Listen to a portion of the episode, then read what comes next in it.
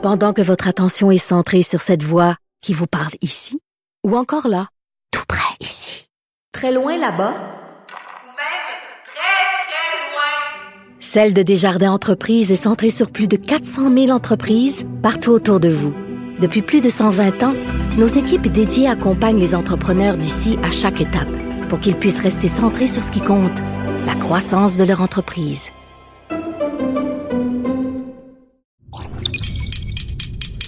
Cube Radio.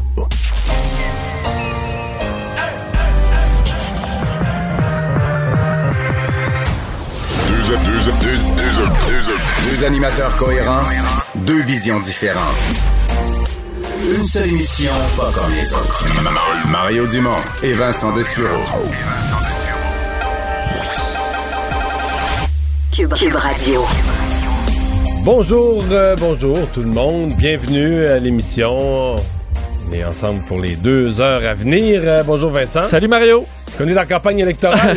Est-ce qu'il y a du suspense? Beaucoup? Peu. Mais Peu. là, monsieur, monsieur Singh a quand même été clair. Euh, moi qui fasse une surprise de tout le monde. Ouais. Mais là, on est dedans présentement. On, on est en plein vote euh, de confiance. Donc, on pourrait tomber en élection. On comprend que ça n'arrivera pas parce que la NPD a déjà dit qu'ils allaient voter contre la motion des conservateurs. Mais là, c'est le vote, c'est interminable, faut dire, parce que on va voir tout le monde dans sa. ceux qui sont pas présents.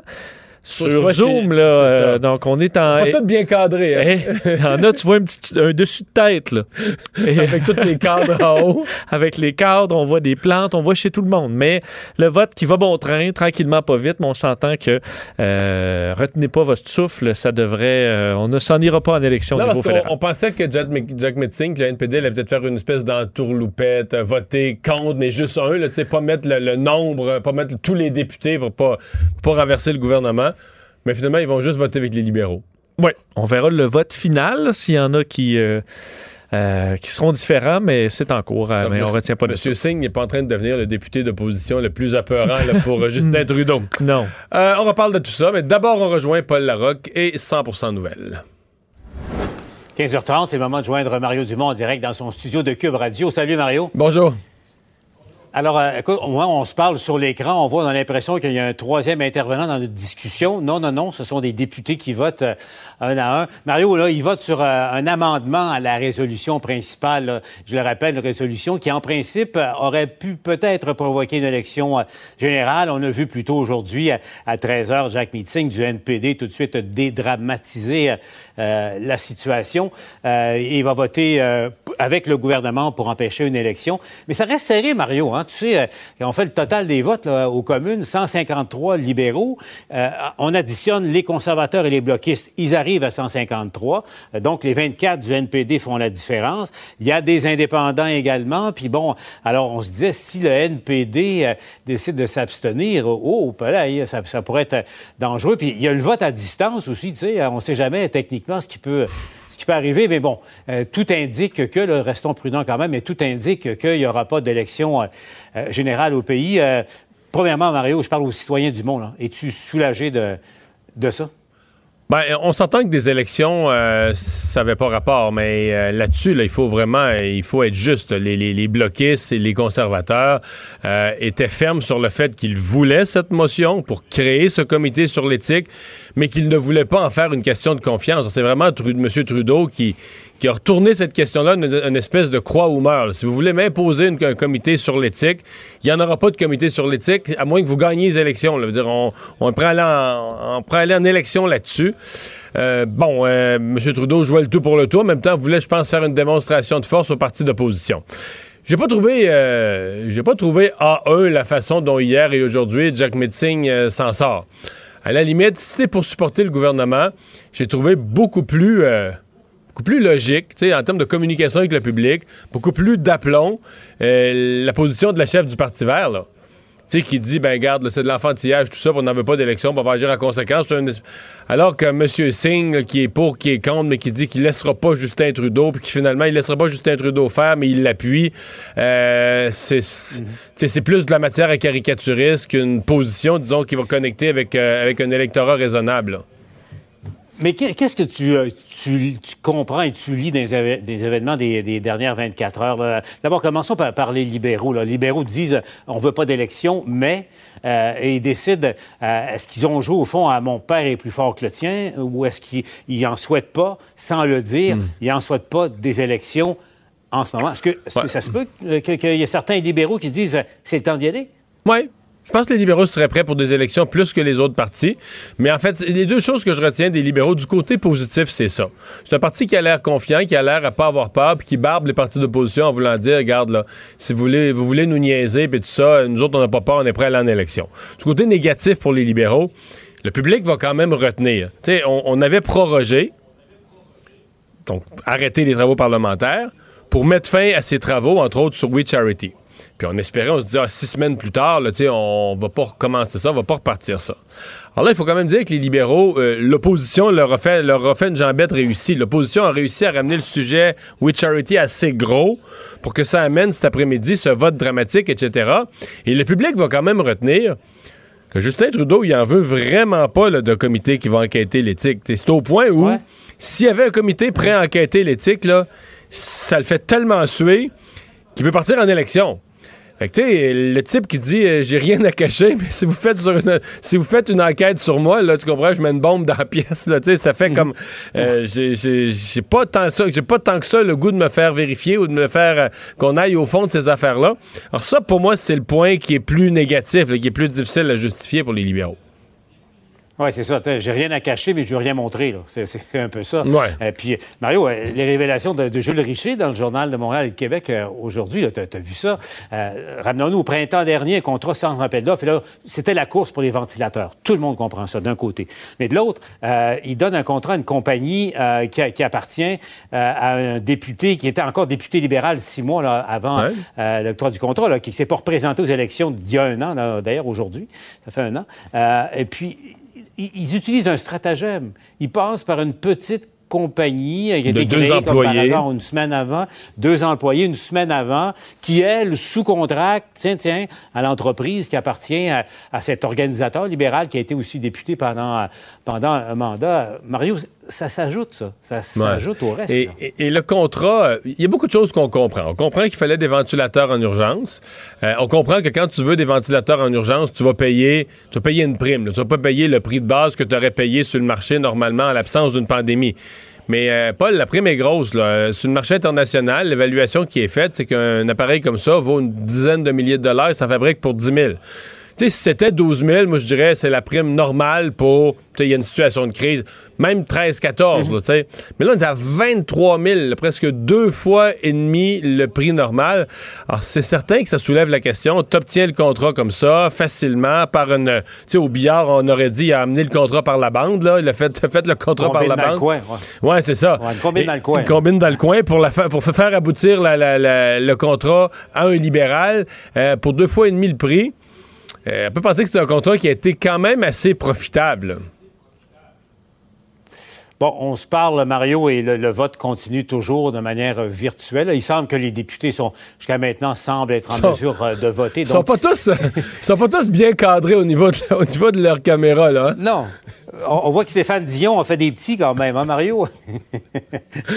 Mais toi, tu as très bien fait ça quand tu étais chez vous là, pendant une dizaine de jours. Forcé, pour, pour deux hein, heures, je me forçais pour me cadrer. Là on, voit que tu as évité le piège, Dion, on a, on a compris ça. Mario, euh, parlons maintenant de l'état de, la pandémie. Bon, tu as vu les chiffres aujourd'hui, on est repassé au-dessus des, euh, des 1000 cas. Il y a eu quand même pas mal de décès euh, aujourd'hui. Puis là, la dernière nouvelle en ligne, ça s'étend, la, zone rouge, c'est l'ensemble, le centre du Québec et, la Mauricie également qui passe au rouge. Là. Pour ceux qui nous écoutent, Mario, là, c'est Shawinigan, par exemple. On monte vers le nord, Saint-Tite est touché maintenant, les Grandes Piles, Saint-Roch, Saint-Joseph jusqu'à la tuque, exactement. Tout ça bascule euh, euh, en rouge euh, en ce moment. Donc, on, le sent. C'est comme, c'est dommage, mais c'est comme inéluctable. Oui, mais c'est une région où il y a eu énormément de cas ces derniers jours. C'est une région où la situation s'est détériorée.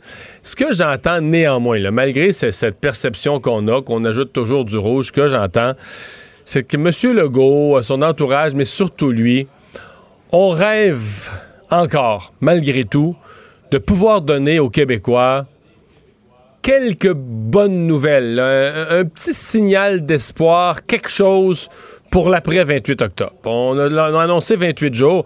On sait bien qu'on pourra pas leur ramener tout le monde à débarquer de la zone rouge, ramener tout le monde dans la zone orange. Oubliez ça. Ça, ça, peut pas arriver. C'est dans une semaine, Mario. C'est dans une Il semaine. manque une semaine, là. C'est dans une semaine. Mais, exemple, on pourrait avoir annoncé déjà la décision aujourd'hui ou hier d'avoir reporté de 14 jours. On me dit que la raison pourquoi on le fait pas, on veut attendre d'avoir le plus de chiffres possible, le plus tard possible, dans l'espoir que ça se calme, que ça baisse, que les, hôpital les hospitalisations repartent en baisse, quelque chose comme ça, pour pouvoir donner un petit peu de liberté. Je me demandais, est-ce qu'on pourrait, par exemple, faire repasser la région Bas-Saint-Laurent, où ça va beaucoup mieux? Là, on s'en tient à un, deux, trois cas par jour ces temps-ci. Est-ce qu'on pourrait faire repasser la région Bas-Saint-Laurent de orange à jaune, là, montrer que ça, cette fameuse échelle des couleurs, ça s'en va pas toujours dans la même direction, ça va pas toujours vers le plus sévère, Ouais, ouais. mais que ça peut euh, relâcher de l'autre côté quand une région, euh, ça, ça va mieux? Mais je pense qu'on on veut au moins donner quelque part un petit symbole euh, un petit peu plus encourageant parce que euh, M. Legault, je pense, sent que sent que c'est dur sur le moral tout ça, puis que l'impression que c'est toujours plus, plus, plus de restrictions sur plus, plus, plus de territoire, ça vient comme le supplice de la goutte d'eau sur la population. Là. Eh, mais au fond, il y a- il y, a une chose qui importe aussi, euh, Mario, c'est éviter à tout prix euh, le- la tragédie du printemps dernier dans, dans les CHSLD.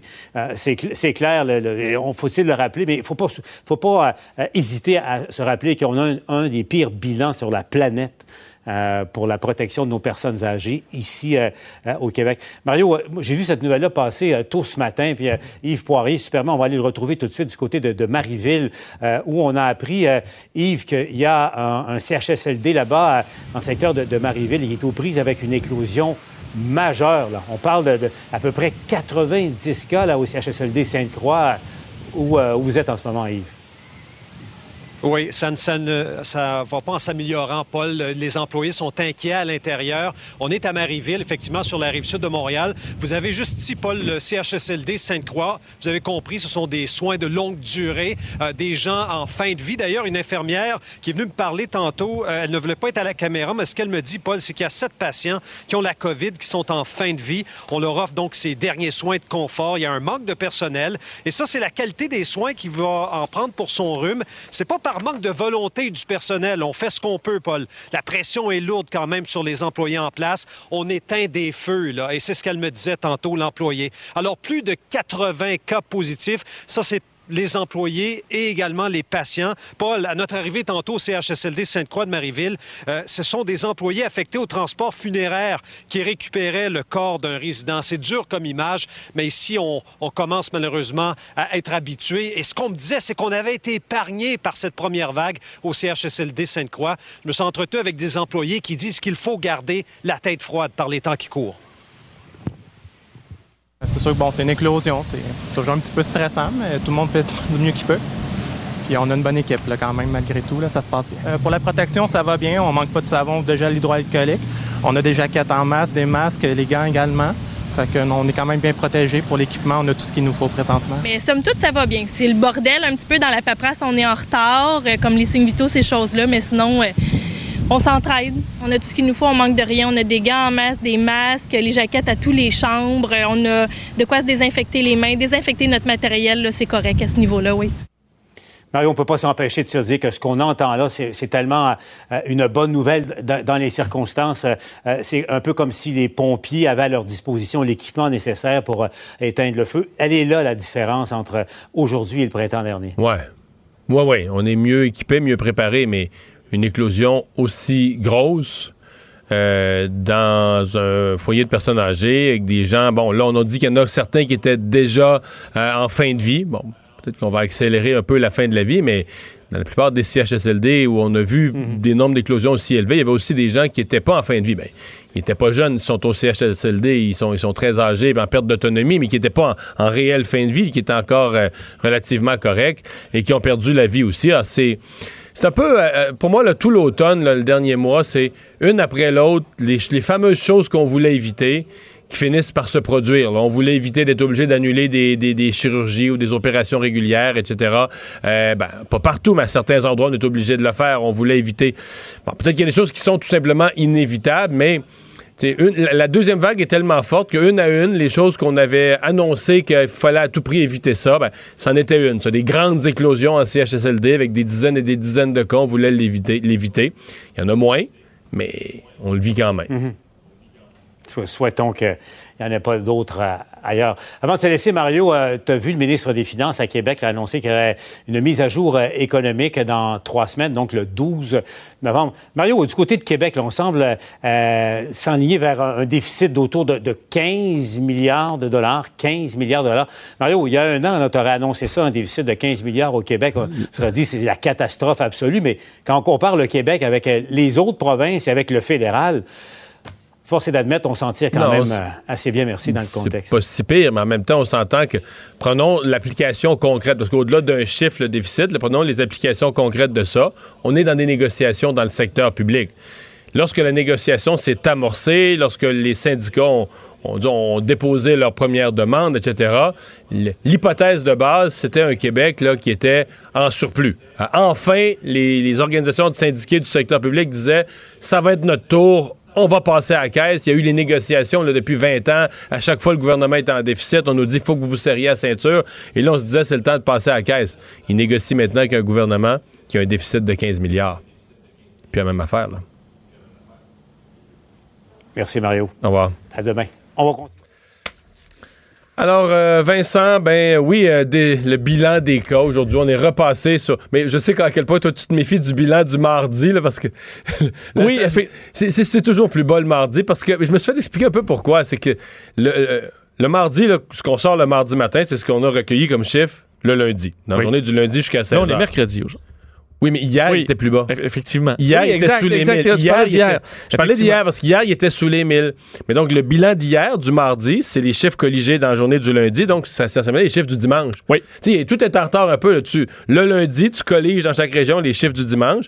Et le dimanche, il se fait moins de tests. Il y a moins de gens qui vont. Tu sais, c'est logique aussi. Il y a moins de laboratoires. Tu as toujours un peu moins de tests. Donc, les chiffres du mardi, les chiffres, pas, je pas dire les chiffres du mardi, les chiffres publiés le mardi matin sont souvent, sinon toujours, moins élevés. Donc, Plus bas. faut- Et partout dans le monde, euh, chaque pays qui sort les chiffres a toujours une courbe comme ça au fil de la Ben, semaine. partout, Puis il y a- partout, il y a des fins de semaine. puis, Ab- euh, Absolument. Mais euh, alors, on essaie de comparer, soit de semaine en semaine, et euh, ben, aujourd'hui, à 1072 cas, ça revient un peu à notre plateau. Là. Alors, ouais, effectivement, absolument. on y avait cru une fois qu'on était dans les 800. On est un petit peu plus sceptique. Je pense qu'effectivement, hier, tout le monde était bon. qu'on était à 877, je me trompe pas. Mais on va attendre de voir, effectivement. On est au-dessus de 1000. Des observations par région? Oui, ben faut dire 10 19 décès là, euh, par région. Ben, capitale nationale, encore là, ça va pas très bien. Hier, on était anormalement bas. Là, on est revenu à des chiffres tout près de 200. Euh, c'est presque les chiffres de Montréal pour Québec, avec une population quand même pas mal moindre. Mauricie à 68. Euh, encore là, Chaudière-Appalaches très élevé à presque 100. Montérégie 212. Là, on comprend également avec l'éclosion dont on vient de parler. Euh, D'ailleurs, capitale nationale, c'est 8. euh, la moitié des, en fait, presque la moitié des décès sont dans la capitale nationale avec 8 décès. Et euh, ça fait qu'on bon, surveille la situation un peu partout. D'ailleurs, à Montréal, euh, la, bon, la responsable de la santé publique, Dr Mylène Drouin, a fait un peu le point là, pour ce qui est de Montréal, avec un ton quand même positif, comme quoi euh, on a vraiment euh, aplati- on semble avoir aplati la courbe à Montréal. On est toujours autour d'une moyenne d'à peu près 200-250 cas par jour. Pas trop dans les. pas trop d'éclosions ou de cas dans le secteur de la santé ou dans les établissements de soins. Effectivement. plus chez des jeunes. Alors, le ton est un peu plus positif. Je vais vous faire entendre d'ailleurs un extrait du Dr Drouin. La situation montréalaise progresse dans la bonne direction. Euh, les efforts que nous faisons maintenant depuis plusieurs semaines commencent ou semblent porter fruit. Euh, et Montréal, par contre, demeure là, au palier rouge dans l'ensemble de ces indicateurs, mais on voit clairement que l'importante hausse qu'on avait dans notre courbe épidémique en début septembre s'est transformée en un plateau qui maintenant se maintient euh, depuis deux semaines. Et ce qui est aussi encourageant, c'est que le taux de reproduction est passé sous la barre du 1. Alors, c'est ce qu'on vise, d'être en bas du 1 pour la reproduction, ce qui montre qu'on contrôle euh, et qu'on a, bon, euh, que, que le feu ne se propage plus, si on peut dire. Euh, Des coins, par contre, dans ce qui est plus négatif, le dépistage en baisse. Alors, on sent qu'il y a moins de gens qui vont se faire dépister. Il y a moins, euh, comme il y a moins d'interactions aussi, les gens ont peut-être moins tendance à y aller parce qu'il n'y a pas eu de grande éclosion dans des bars, par exemple, qui ont déclenché Ben là, moi, je pense que c'est immenses ça. vagues. euh, C'est-à-dire que il y a moins de. T'as autant de cas, donc le taux augmente. parce que tu as, autant de cas, mais sur moins de tests au total. Mais il faut voir que, comme tu viens de le dire, pour moi, c'est ça la clé.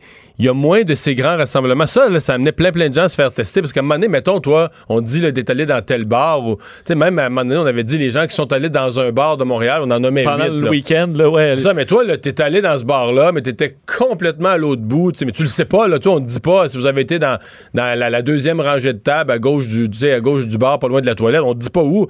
Fait que t'as plein de gens qui allaient se faire tester, mais qui étaient pas vraiment à risque, qui avaient pas de, sym- de symptômes. Ils juste qu'ils étaient allés dans le même établissement, mais ils ont peut-être été très, sont peut-être demeurés très loin de la personne infectée. Donc là, t'as plus ça, comme t'as beaucoup moins de sorties, beaucoup moins de gens. Que t'as beaucoup moins ces appels généraux, tu à la généraliser, à aller se faire tester. Donc, les gens qui vont se faire tester, je pense que c'est plus des gens qui ont des symptômes ou qui ont été dans un milieu de travail qui a des cas. Donc, la, la probabilité qu'il l'ait devient plus élevée. Là. Moins de gens, tant mieux, c'est ça. Là. qu'une éclosion dans un milieu de travail, ça déclenche rarement euh, 2000 tests. là. Ça va être les gens du milieu de travail direct qui vont les faire tester, des fois quelques dizaines, des fois peut-être quelques centaines dans les plus gros cas. Euh, des zones à surveiller, entre autres Parc Extension, Montréal, Pointe-Saint-Charles, Snowdon, euh, Côte-des-Neiges et Saint-Laurent. Euh, un mot quand même sur le Bas-Saint-Laurent, qu'on surveillait euh, quand même depuis plusieurs, euh, plusieurs semaines, qui est vraiment un exemple là, de, de région qui peut euh, vraiment reprendre le contrôle. On sait qu'on avait multiplié par 5 en l'espace de quelques semaines euh, le nombre de cas positifs au Bas-Saint-Laurent. Et là, on est à deux ou trois, en quelques On jours, à un, je effectivement. pense. Hier, aujourd'hui, même je me demande si on n'est pas à 1. Et euh, ben, aujourd'hui, je l'ai Bas-Saint-Laurent plus 1. Ouais, Alors, on est vraiment aussi. en bas. Non, mais la, la région est repassée sous les seuils. T'sais, si le, le- le- le ministère voulait, là, est passée sous la seuil du orange. là. Donc, euh, pourrait revenir en zone jaune. C'est juste que Ils sont prudents. peut-être qu'on va être prudent parce qu'on voudra pas les ramener en zone orange quatre jours plus tard, là, mais Et pour le docteur Sylvain Leduc de la santé publique euh, de la région, on dit que c'est quand même, ça montre que c'est possible de- d'affronter la deuxième vague et qu'ils ont travaillé jour, soir, nuit, fin de semaine dans les résidences pour personnes âgées, dans les hôpitaux pour s'assurer d'éteindre en quelque sorte chaque éclosion. Et on demande quand même aux Bas-Laurentiens de limiter leurs déplacements et de pas penser que c'est fini pour autant. le nombre de cas de COVID qui a été suffisant quand même euh, au Canada à l'heure actuelle pour avoir amené l'Union européenne dans sa réévaluation. Ils ont fait une réévaluation des pays dont ils ne veulent plus accueillir les voyageurs. Euh, trois pays qui sont ajoutés sur la liste et le Canada en fait partie. Ouais, on revise cette liste-là aux deux semaines, mais ça fait depuis le mois d'août qu'on ne l'avait pas changé. Le Canada, euh, contrairement aux États-Unis, par exemple, qui était permis pour. euh, il y avait même eu un article, je sais plus c'est dans quel média, je sais pas si c'est la presse ou un autre. J'avais vu un article passer hier avant hier qu'il y avait plus de Canadiens qui allaient en Europe, là, qui comme pas, pas des grands nombres comme habituellement, mais qu'il y avait quand même un peu de voyageurs canadiens en Europe. Ben, certains, j'en connais même, ceux qui ont la possibilité de faire un 14 jours à la maison après sans que ça leur coûte trop cher ou qui sont à la re- retraite, par exemple, ça pouvait se faire, des, des, de cours. Sûr qu'il n'y a pas grand-chose à faire nécessairement, mais tu visites, tu te promènes dans les rues. Alors, effectivement, il y avait un peu quand même de voyage de plaisance et ça, ce ne sera plus permis euh, par l'Union européenne. Euh, Canada, Tunisie, Géorgie, donc dans la nouvelle réévaluation, on, estime qu'il y a trop de cas donc euh, au Canada et dans ces des deux autres pays. Euh, en revanche, on ajoute Singapour, qui n'était pas autorisé, mais qui le sera maintenant. Euh, alors, on passe maintenant de 11 à 9 pays qui verront donc les, euh, les, les, les gens être donc permis d'entrer. Par contre, on peut toujours se présenter en Europe pour des résidents de longue durée, les, les, les familles également de, de, de- de- d'Européens. Et c'est pas contraignant par pays. Là. On sait que c'est l'Union européenne, mais comme on a la liberté de voyager, les pays essaient quand même de s'entendre sur une, une résolution commune. Alors, dans Mais ça la veut liste... quand même dire qu'on peut plus, on peut plus arriver euh, pour un voyage avec le tourisme comme seule raison. Exactement. Il faut avoir une raison. Il faut avoir de la famille là-bas ou avoir euh, quelque dans, évidemment dans le milieu de la santé, des besoins essentiels, personnel médical, c'est permis. Sinon, vous n'êtes plus les bienvenus en Europe, malheureusement. Euh, la FIC qui a lancé, ben, on nous avait promis une série d'actions. Les ponts, c'était la première. Aujourd'hui, c'est une action moins spectaculaire, euh, peut-être plus frappante pour le public en termes d'efficacité. Oui, la Fédération interprofessionnelle de la santé qui dévoile les pires ratios patients-infirmières dans certains de nos CHSLD au Québec. Je pense que c'est vraiment pour Les frapper ratios de nuit. Ratio de nuit, donc un moment où il y a vraiment peu d'infirmières pour la quantité de patients. Alors, on dévoilait certains chiffres, puis effectivement, je pense que pour n'importe qui, euh, on fait le saut. Là, CHSLD Saint-Maurice, en Mauricie, 180 patients pour trois infirmières. Là, on parle effectivement de la nuit. CHSLD René Lévesque, en Montérégie, là, c'est le pire, 224 patients pour trois infirmières. Et au manoir Trinité, en fait, c'est quasiment pire là, 119 patients pour euh, une seule infirmière. Alors, c'est ce qu'on dévoile. Euh, Nancy Bédard de la FIC disait aujourd'hui que euh, ça, évidemment, ça a un impact sur la qualité de vie des patients, mais également pour la qualité de vie des, des employés. Elle était contente que François Legault, hier, dans son point de presse, ait reconnu qu'il y avait une surcharge de travail, ce qui semble, dans la table de négociation, qui était difficile à faire admettre, qu'il y avait une surcharge de travail et que là, c'est fait. Alors, voyez ça comme un pas en avant, mais c'est sûr que c'est des chiffres. C'était pour le, entre le 1er et le 18 septembre. Alors, euh, c'est beaucoup. Ça fait beaucoup de monde. Mhm. Ouais. Ma, seule réserve, évidemment, j'aime mieux ça que bloquer des ponts. Mais il y a quand un côté de moi. Je ne suis pas très sympathique aux moyens de pression en général. En fait, je suis pas très sympathique à l'approche syndicale, surtout dans le secteur public. Je, comprends qu'un syndicat du secteur privé, quand il voit, mettons, sa compagnie qui fait, mettons, pendant trois ans de suite des profits records, je sais pas, t'es dans le secteur minier, là, ça n'a pas de bon sens, la compagnie roule sur l'or. Ça va plein les poches. Et là, tu te dis, regarde, nous autres, les employés, là, si, l'industrie va bien, euh, dire, le, minerai, c'est nous autres qui le sort, puis qu'on ait des augmentations de 3-4% de plus, c'est qu'on aille chercher une petite tranche de ces profits extraordinaires, c'est tout à fait correct.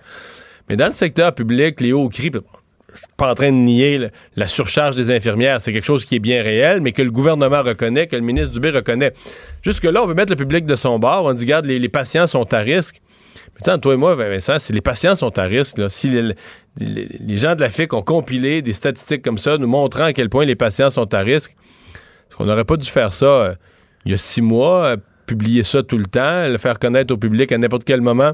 Est-ce que c'est vraiment d'utiliser ça, d'utiliser le mauvais traitement aux gens comme un moyen de pression. On, on, publie les listes parce que là, cette semaine, on met de la pression sur le gouvernement parce que c'est la semaine crunch là, où on veut que hmm. on veut que la négociation aboutisse je me suis quand même posé la question tout en disant je comprends ce qu'ils font, là, puis je comprends ce qu'ils veulent obtenir. Mais moi, comme, comme citoyen, comme patient, comme contribuable, je me dis OK, documentation intéressante, mais là, on nous la sort pour. On nous la sort comme moyen de pression, comme moyen de négociation. On va aller à la culture. Culture et société.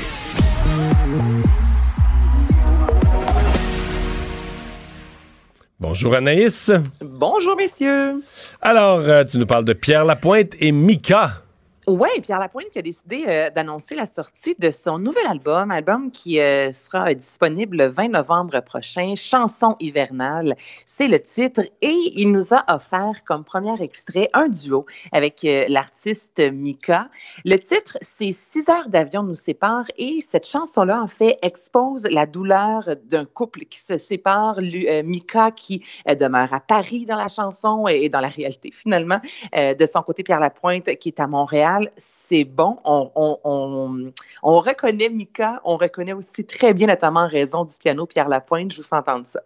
Six heures d'avion nous séparent, pourtant t'es encore bien trop près. Depuis des mois, l'hiver se prépare, maintenant il est là pour de vrai. On a tous deux perdu la face dans une confusion générale amour la carcasse, hmm. la chaleur. C'est pas l'amour, là. Ils sont relativement tristes, mais je veux dire, c'est quand même dynamique. On sait que Mika sera le directeur artistique de l'Académie, Star Academy 2021. Donc, moi, j'ai l'impression que peut-être durant la saison, lors d'un euh, euh, variété du mhm. dimanche soir, je pense que c'est une des chansons qu'on va entendre. Ouais, mais Mika aussi qui en profite peut-être pour faire une refaire un petit coup au Québec là, avec une chanson nouvelle, un duo avec un avec Pierre Lapointe, euh. Ben oui, un fou dans une poche, le D'une pierre deux coups, là. Hein? voilà. Et je vous rappelle, parlant de Pierre Lapointe, qui est en nomination dans trois catégories euh, à la disque et qui va animer le premier gala de la disque le 28 octobre prochain. Un mix euh, peut-être plutôt inattendu. Miley Cyrus qui va reprendre du Metallica. Oui, ça a été confirmé. Miley Cyrus, dans les euh, derniers mois, elle nous a offert une version de Heart of Glass de Blondie, une version de Zombie des Cranberries, également Gimme More de Britney Spears. Et là, elle a confirmé travailler sur un album de reprise euh, de Metallica. Elle a aussi confirmé qu'elle étudiait vivement, je vous dirais, euh, les mouvements de Iggy Pop afin d'avoir une présence scénique similaire à lui. Et là, on se dit, Miley Cyrus, Metallica, ouais, OK, peut-être, je sais pas trop. Alors, je vais vous faire entendre en 2019 au festival de Glastonbury. Elle a euh, interprété la chanson Nothing Else Matters. Je vous fais entendre ça.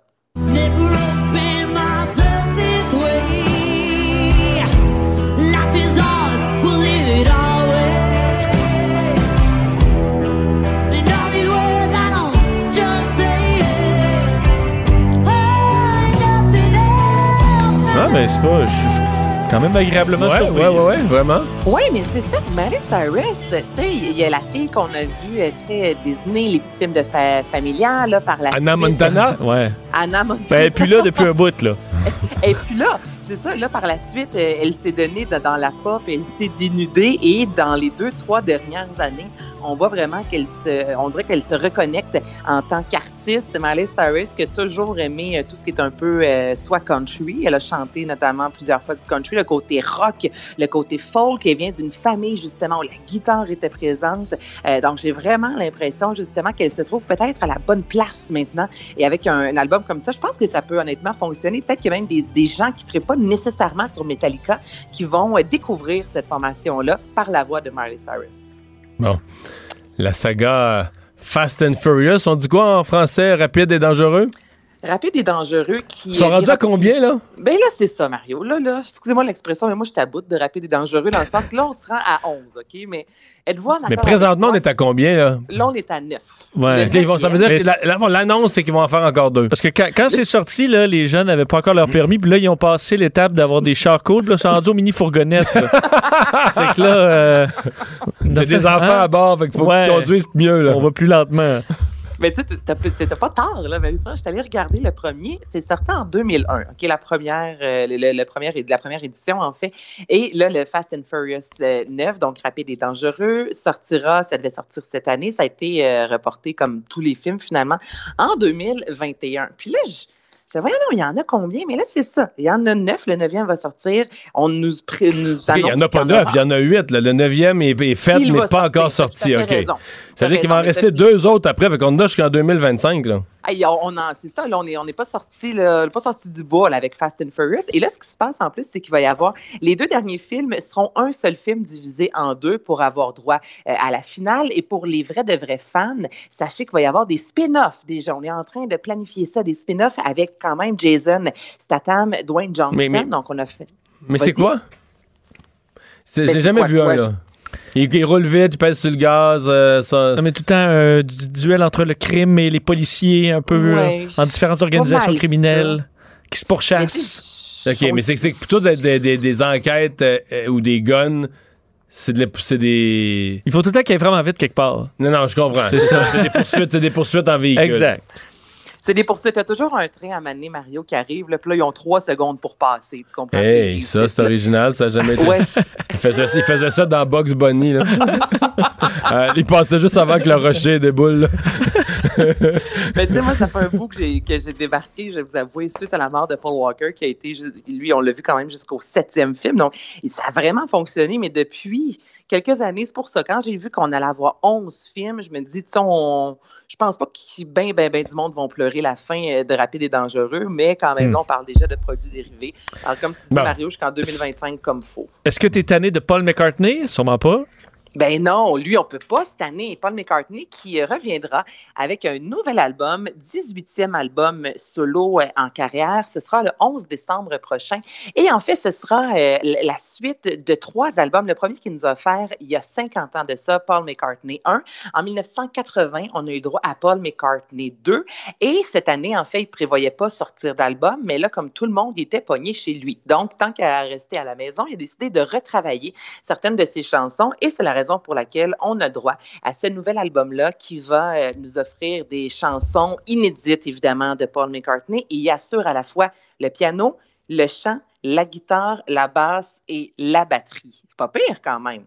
11 décembre, juste avant Noël, je pense aussi que c'est planifié. Tu voulais prononcer le mot Noël, c'est bien, ça, tu l'as fait. Ouais. Merci Anaïs. Ça me fait Bye plaisir. bye. Bye bye. Et pendant ce temps, euh, Vincent, le- parce qu'ils ont terminé le vote sur l'amendement, mais là, c'est le vrai vote sur la motion. à la- Effectivement, des cours. On est encore dans les. euh, les on sait ça. Là, ça, ça- Ouais, les a- gens qui étaient sur place, puis on est tombé dans, les, dans le Zoom.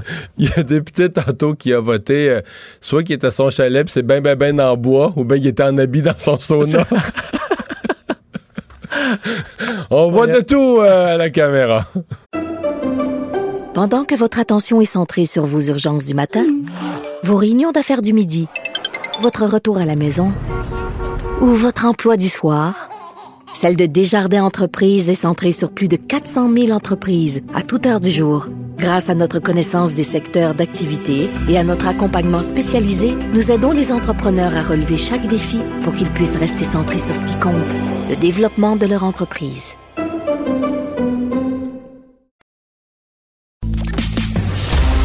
Dumont et Vincent Dessureau. Joignez-vous à la discussion. Appelez ou textez le 187 Cube Radio 1877 827 2346. Mais ça, ça fait six mois qu'on lance aux gens des chiffres sur la pandémie, qu'on essaie le plus simplement là, de les présenter, de les interpréter et de voir où ils nous mènent. Et notre prochain invité, pour ceux qui suivent la, la pandémie un peu via les réseaux sociaux, où il est désormais connu, euh, se présente sur Twitter comme un citoyen parmi tant d'autres, rédacteur et analyste de politique publique. Patrick Derry est analyste justement en politique publique à, l'IEDM. Bonjour. Oui, bonjour. En fait, je suis travailleur autonome, mais bon. OK. Tra- travailleur d'homme avec des mandats. Ah oui, j'ai des mandats. J'ai fait, j'ai fait des mandats avec l'IEDM dans le passé. J'en ai fait un avec l'Institut du Québec euh, OK, OK, OK. cet été et euh, j'ai d'autres clients de façon occasionnelle. OK, mais travailleur autonome. Euh, passionné là, par les chiffres et les données, là, euh, vous êtes un de ceux qui les avait plus analysés là, sur les, de toutes les façons sur les réseaux sociaux. Oui, en fait, moi, au départ, je voulais comprendre ce qui se passait parce qu'au tout début de la pandémie, là, on disait que, par exemple, le Québec avait moins de cas que l'Ontario, mais sans contexte. Puis, euh, il y, avait un espace qui n'était pas rempli, je pense, dans les médias. Moi, j'ai voulu savoir qu'est-ce qui se passait en réalité, puis parce que le virus n'arrive pas partout en même temps. Hein? Fait que voir qu'est-ce qui s'était passé en Europe. Puis quand on a commencé à mettre ça en perspective, en regardant à quel test ça montait au Québec, euh, quand c'était arrivé, c'est devenu assez évident rapidement qu'on n'était pas dans une très belle situation, puis malheureusement, ça s'est confirmé. Bon. Euh, euh, revenons donc à cet automne, aux chiffres des derniers temps. Est-ce que vous partagez l'analyse du gouvernement sur la situation qui s'est euh, stabilisée quant au nombre de, quant au nombre de cas? C'est ce que le gouvernement veut voir, mais je pense pas qu'on peut dire ça globalement. C'est-à-dire que dans le Grand Montréal, c'est vrai, et puis d'ailleurs, le docteur Drouin disait en point de presse aujourd'hui, là, on voit une stabilisation. En tout cas, ça ressemble à ça, mais dans le reste du Québec, euh, c'est- pas stable. C'est-à-dire qu'il y a une stabilisation artificielle. Le nombre de cas, lui, reste autour de 1000 cas depuis environ euh, deux à trois semaines. On a 1000 cas par jour. Par contre, euh, on a une baisse d'environ 15% du dépistage en moyenne depuis deux semaines. Fait qu'avec un nombre de cas qui reste pareil, mais moins de tests, Ouais. ce que ça indique finalement, c'est qu'il y a probablement plus de cas puis qu'on en échappe. Mais on a abordé ça plus tôt dans l'émission et je me demandais, je réfléchissais à haute voix, je me demandais si le, le, le fait que le taux augmente parce qu'on a autant de cas avec moins de tests au total, est-ce que c'est pas le fait d'avoir fermé, tu exemple, les bars, euh, les restaurants?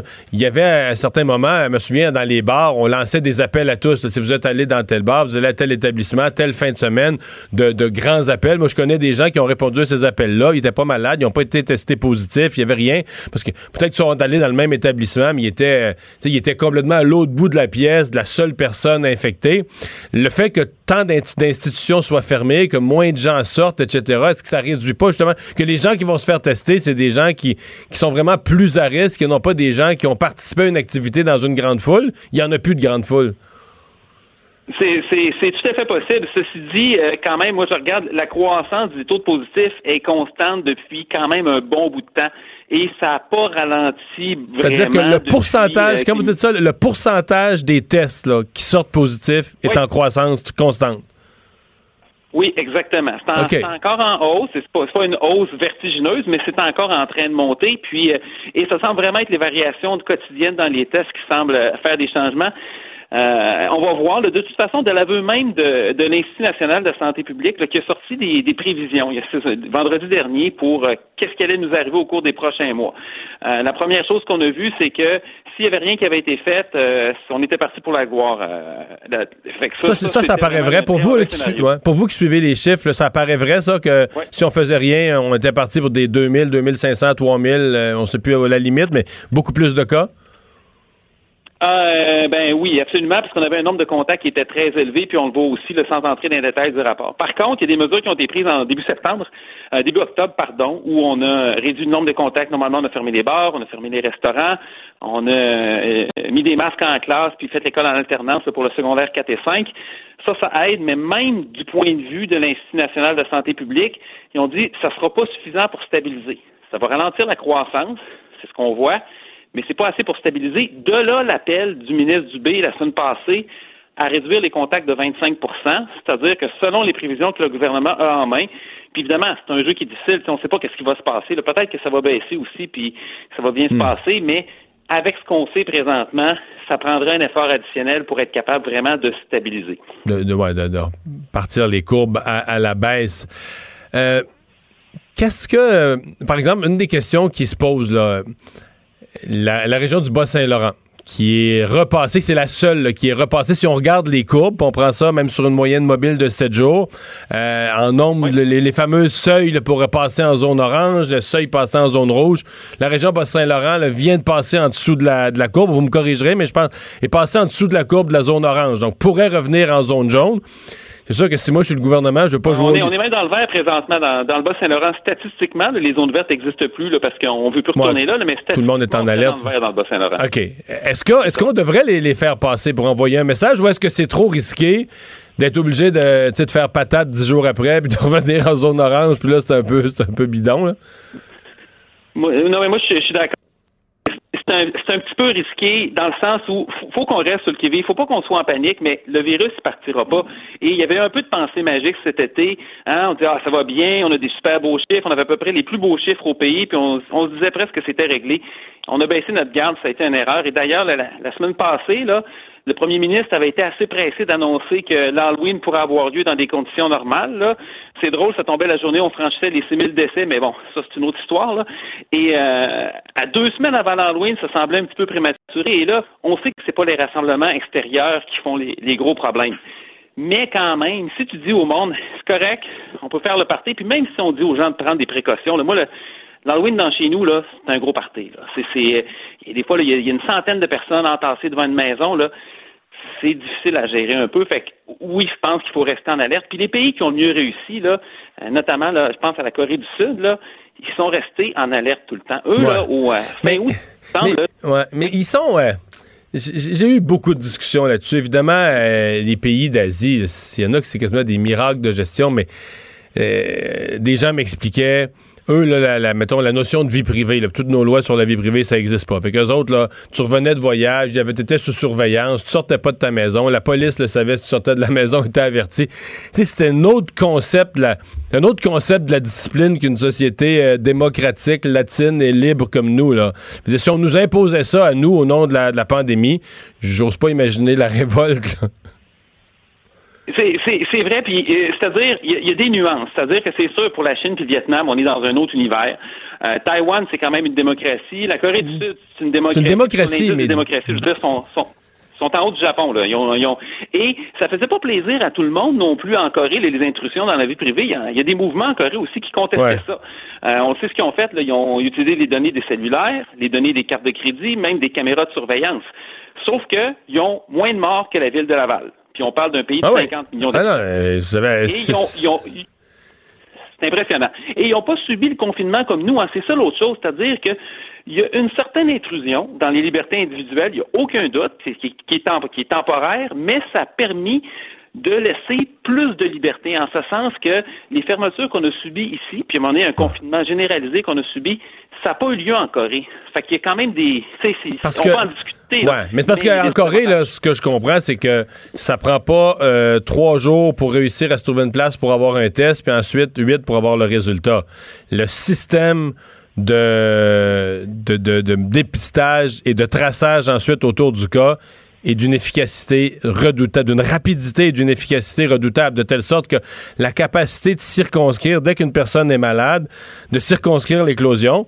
Ici, avec les délais qu'on a, euh, j'en ai eu un exemple dans mon entourage, une personne qui a eu son résultat positif, puis on lui a dit la même jour, ben vous êtes plus, euh, vous êtes plus en isolement, là, vos 14 jours sont passés. Le processus est tellement long, que si la personne avait été pour se promener dans la société et puis redistribuer la maladie, elle aurait pu le faire trois fois avant que même, avant même d'avoir son résultat de test. Absolument. Ça, c'est sûr que c'est complètement caricatural. Le, le, le, Québec, là-dessus, on fait mauvaise figure, même quand on se compare à d'autres pays comme l'Allemagne, par exemple. Mais il y a une autre chose aussi que la Corée a fait différemment, c'est que ils n'ont pas attendu comme nous d'être rendus à 500 000 cas par jour. Hein. Fin août, là, on était à 200, 300 cas par jour. Puis là, tout de suite, on a relevé le niveau d'alerte. On a imposé une fermeture plus hâtive aux bars et restaurants. Tous les comptoirs bouffe qui n'étaient pas des restaurants, c'était juste des commandes à emporter, des karaokés.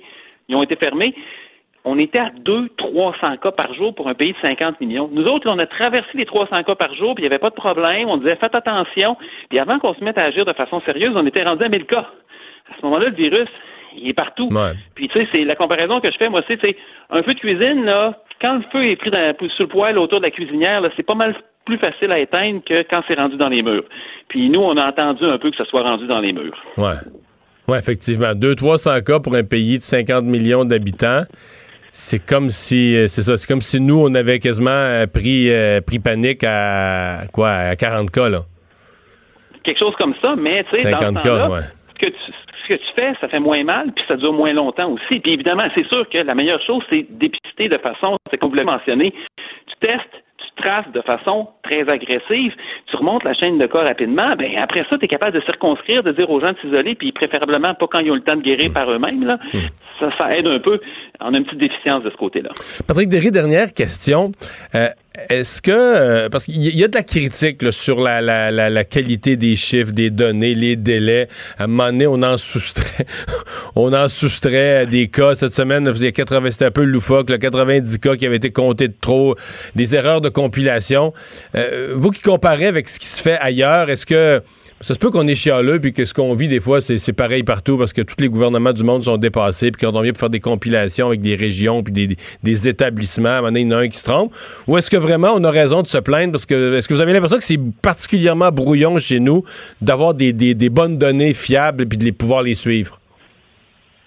Je pense que c'est l'option B, malheureusement. ah oui. Ceci dit, je, vais mettre un, bémol dans le sens où les chiffres finissent par en bout de ligne par être corrects. C'est juste que maintenant au quotidien, c'est c'est compliqué. Par contre, c'est sûr que, et M. Dubé, honnêtement, là-dessus, là, je dois lui donner quelque chose. Là, il a dit qu'il était pour la, transparence et les, pour l'instant, les babines suivent les bottines parce que il y a beaucoup de choses qui sont améliorées normalement pour les résultats par région qui sont plus faciles. Mais quand on regarde ce qui se passe juste à côté, là, en Ontario, là, en Ontario, il y, en a une liste des éclosions dans les dans les garderies puis dans les écoles. C'est le gouvernement qui a fait puis il est à jour. En Colombie-Britannique, ça fait super longtemps qu'il y a une ventilation régionale. Puis d'ailleurs, les, présentations quotidiennes, quand tu regardais le docteur Henry, là, c'est une game de chiffres, une pandémie, là, elle maîtrise les données, là, c'est factuel, c'est sur les données. Je n'ai vu en Belgique aussi, c'était très, très, très sur les données aussi.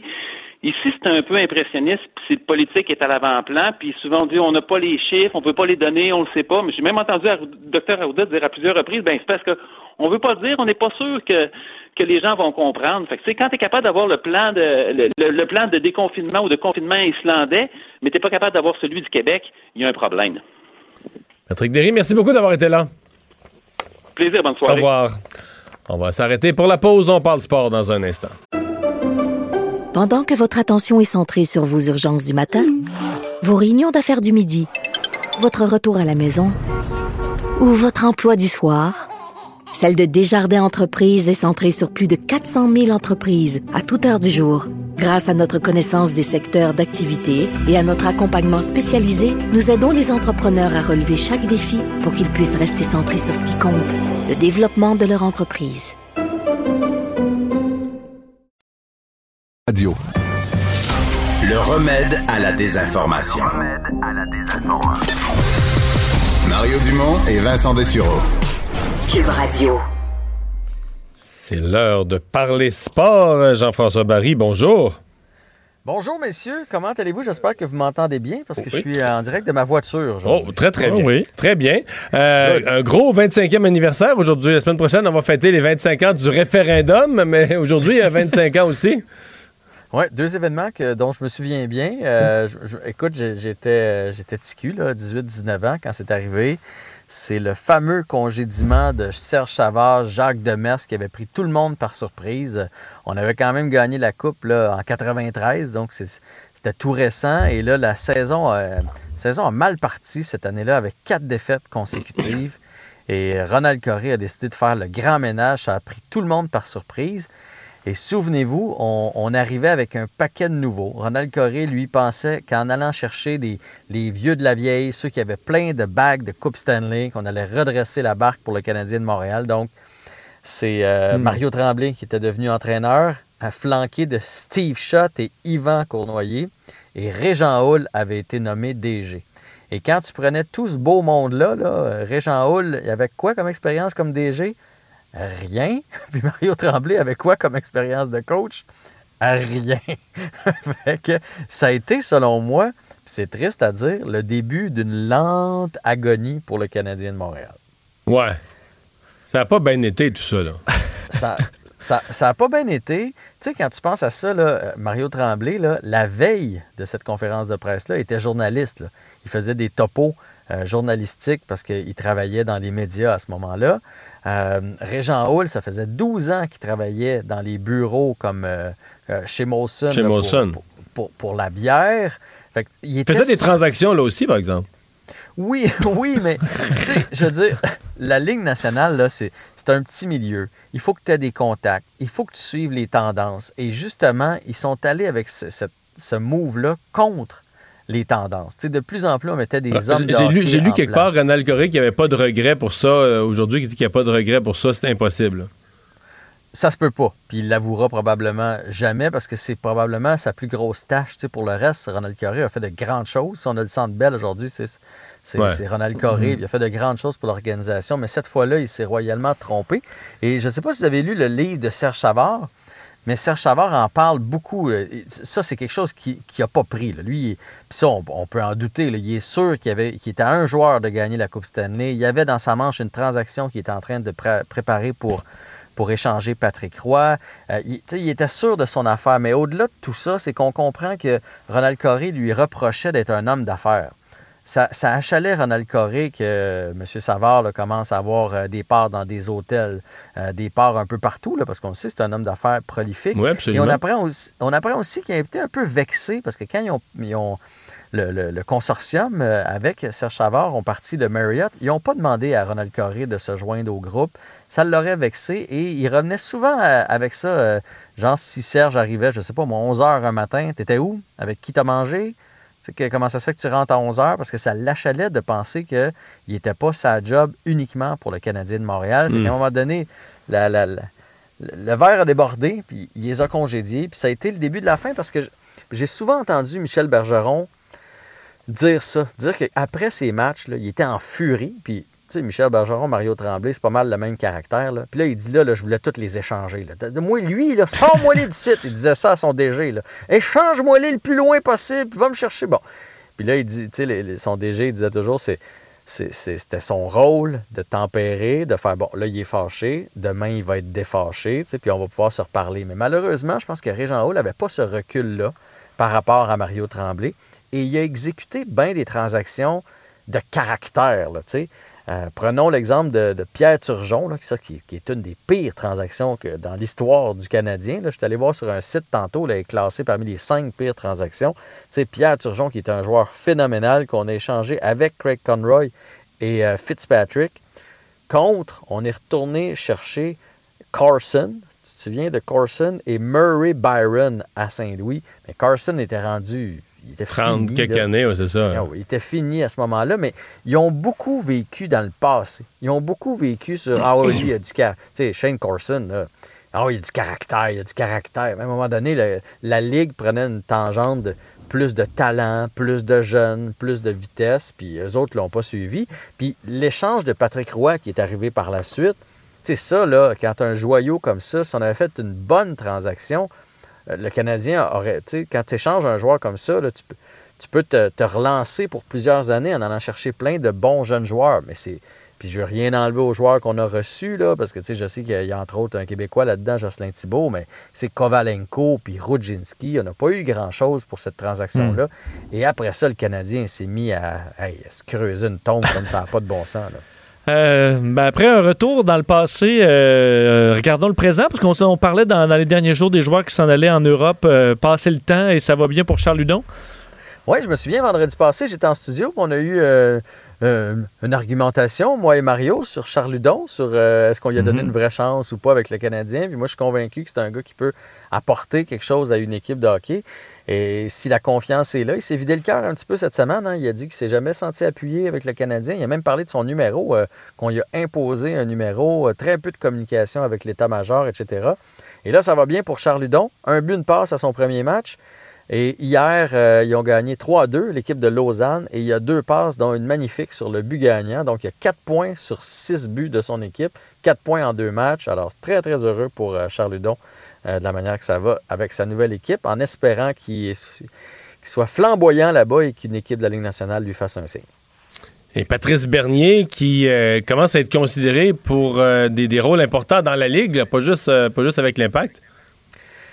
Ouais, honnêtement, je ne sais pas à quel point euh, c'est vrai. C'est le DC United qui disent qu'il est dans la liste, qu'il est considéré comme prochain entraîneur. Ce qui me fait douter, c'est que ça fait quand même pas des années que Patrice Bernier est, assistant coach avec l'Impact de Montréal. C'est quand même nouveau pour lui. C'est un, je ne sais pas s'il est arrivé là dans sa vie, dans son apprentissage, parce que quand tu t'en vas entraîneur, on vient de parler de Mario Tremblay, tu n'as pas toujours trois chances de te reprendre. hein. Fait que euh, je ne sais pas s'il est arrivé là. Il y a aussi une, il y a une petite famille, il y a trois enfants, Patrice Bernier, il, est- ici à Montréal, chez lui. Alors, est-ce que c'est sérieux? Je ne sais pas. Ce que j'ai trouvé aussi euh, un peu étrange dans la nouvelle, c'est que le DC United a dit qu'il cherchait un entraîneur noir. je, trouve, ça bizarre. Je veux pas partir de polémique, là, mais ça, il me semble qu'au pire, tu le penses, mais tu le dis pas dans la phrase. Euh, fait que, mais eux autres, pour eux autres, c'est important. Puis j'imagine que c'est une question de représentation et tout et tout. Mhm. Mais euh, fait que Patrice Bernier, bref, fait partie des choix euh, du DC United. Ça va être à suivre. On va espérer qu'on ne le perde pas parce qu'il me semble qu'on perd beaucoup de morceaux du côté de l'impact récemment. J'ai regardé le baseball hier soir. Tu t'es tapé le match de baseball, pas jusqu'au bout parce que c'était scellé après cinq manches. là. Ouais, ouais, c'est ça. Puis euh, c'était l'heure d'aller me coucher. Mais quand même, pour mon premier match de baseball de l'année, fait que je, je peux considérer que je me suis euh, lancé dans la série mondiale. Fait qu'on va pouvoir en parler. Hey, merci Jean-François. À demain. Salut, à demain. Pendant que votre attention est centrée sur cette voix qui vous parle ici, ou encore là, tout près ici, très loin là-bas, Celle de Desjardins Entreprises est centrée sur plus de 400 000 entreprises partout autour de vous. Depuis plus de 120 ans, nos équipes dédiées accompagnent les entrepreneurs d'ici à chaque étape pour qu'ils puissent rester centrés sur ce qui compte, la croissance de leur entreprise.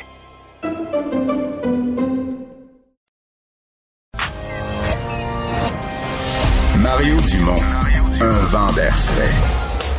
Pas étonnant que la politique soit sa deuxième nature. Vous écoutez Mario Dumont et Vincent Dessureau.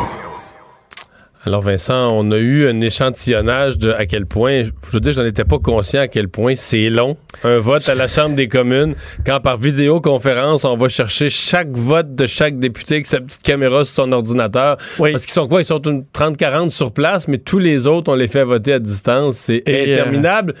Mais c'est fini. mais c'est fini. Ça vient de finir il y a à peu près euh, une minute à peine. Euh, Donc, euh, la motion des conservateurs euh, est rejetée, de sorte qu'on ne va pas en élection. On sait que euh, le gouvernement Trudeau en avait fait un vote de confiance. Alors, le NPD a, pu, a, fait, a voté contre cette motion, évidemment, les libéraux. On surveillait les Verts. Les Verts ont voté également contre, contre la motion. Alors, vote pour que le gouvernement continue. Je sais pas ce qu'on peut, peut lire de ça. Mais on comprend que le NPD n'a pas... pas beaucoup de levier là, face au gouvernement. Est-ce que le Justin Trudeau va faire le coup euh, souvent? Ouais. Se sachant appuyé par le NPD. Mais en fait, ça dit aussi que les. euh, bon, dans ce cas-ci, je pense que les conservateurs vont quand même cocher victoire dans le sens que pour eux, ils ont réussi à ramener le dossier de We Charity et de l'éthique sur la place publique. là. Même moi, j'étais sceptique. Je me disais, tu sais, l'opinion publique, quand ça fait 6, 7, 8 semaines que t'as pas parlé de ça. est-ce Parce que je pense pas que les conservateurs veulent plus partir en élection là. Donc, effectivement, ils ont gagné leur parti euh, et là peuvent accuser Justin Trudeau d'avoir tout fait euh, pour éviter une enquête. là. Absolument. Euh, donc, euh, hommage national à la Sorbonne, à ce professeur Samuel Paty assassiné en France. Oui, euh, dans les dernières heures, c'était moment de, commémoration d'hommage donc national à la prestigieuse université de la Sorbonne à Paris. Donc, on parle là, évidemment plusieurs dignitaires qui étaient présents, dont le président Emmanuel Macron, mais également 400 élèves de l'école où travaillait donc Samuel Paty. On a donc fait toutes sortes d'hommages. Évidemment, on surveillait le président français euh, qui, a, bon, qui a fait une allocution disant qu'il a été tué parce qu'il incarnait la République. Euh, il a dit Samuel Paty fut tué parce que les islamistes veulent notre futur et ils savent qu'avec des héros tranquilles tels que lui, ils ne l'auront jamais. Alors, euh, bon, euh, vague dommage évidemment qui a déferlé. Euh, Nous continuerons, professeur, nous défendrons la liberté que vous enseignez si bien nous porterons la laïcité. Nous ne renoncerons pas aux caricatures, aux dessins, même si d'autres reculent. C'est ce que dit Emmanuel Macron tantôt. Moi, c'était une cérémonie très émouvante. J'en ai regardé euh, une bonne partie, euh, l'entrée, entre autres, du, du cortège funèbre, du cercueil sous euh, la chanson euh, One Love de de YouTube? De YouTube, euh, c'était ouais, c'était assez assez émouvant. Évidemment tous ses collègues qui étaient là. Puis, euh, mais les Français quand même savent savent faire les choses dans ce genre d'événement très très protocolaire. Puis euh, beaucoup beaucoup axé sur le rôle de l'enseignant dans la société. Puis euh, le- l'espèce de, de, de jonction entre la liberté d'expression et les enseignants. Bien fait. Mais on fait. voit qu'ils sont ébranlés. euh, on voit que les Français sont Oui, ébranlés. ils sont ébranlés dans leurs valeurs les plus profondes. Mais moi, ce que ça me dit quand même, j'écoutais Emmanuel Macron dans son discours et je me disais, euh, quand lui a commencé en politique, il avait un discours très proche de Justin Trudeau, là. Très communautariste, multiculturaliste, tu sais. euh, Il n'y a rien à faire pour défendre les valeurs de notre nation. euh, il faut. Tout ce qui compte, c'est l'ouverture à tout. Et je me disais, hey boy, il a évolué, M. Macron, là, dans son discours, pas à peu près, là. Parce que là, euh, c'est la lutte au terrorisme, c'est la défense de nos valeurs, euh, c'est euh, le, fait qu'il faille être intraitable avec les gens qui, qui, qui, qui trahissent les valeurs de la République. Disons qu'on était à des années-lumière de ces discours très rêveurs. Bon, Bien sûr qu'ils ont eu une vague, il faut dire, Ah oui, la tragiques ben- depuis, je pense, c'est 250, 260 morts là, depuis Oui, 2015. C'est ça, c'est la réalité qui frappe et qui l'oblige à, à s'adapter. Mais donc aujourd'hui, lui, après quoi, euh, chacun une couple d'années de pouvoir, Emmanuel, Emmanuel Macron ne sonne plus comme Justin Trudeau. Là. Alors qu'à leur élection, les deux sonnaient pareil, pareil, pareil. Le même genre de. Même genre de langage, même genre de discours. Post Canada qui nous redit, ça fait déjà deux fois dans le mois d'octobre, il faut, si on veut que nos cadeaux de Noël soient livrés, il faut les acheter vite. oui, ça me fait sourire parce qu'effectivement, ils ont martelé beaucoup le message. Le Post Canada qui a réitéré encore aujourd'hui aux Canadiens, dit là, faites vos emplettes euh, du temps des fêtes le plus vite possible. Euh, si vous voulez, vous voulez les avoir à Noël, on est déjà là. On Ça, est- c'est- parce qu'on est à la mi-octobre. C'est proche de finir ta phrase en disant parce qu'on est inefficace. Ben, moi, je me dis, ou en fait, ou achetez-les euh, en temps normal, mais faites juste confiance à, à une, autre, une autre compagnie de livraison. Là. Euh, parce que on est bon, on dit qu'on a 1000 véhicules de plus, 4000 Parce employés que si les, temporaires. si les traiteurs sont aussi inefficaces, ça veut dire qu'il faut que je fasse faire. tu congèles tes faut, petits faut que je sandwichs. fasse faire mon ragoût tout de suite. Là.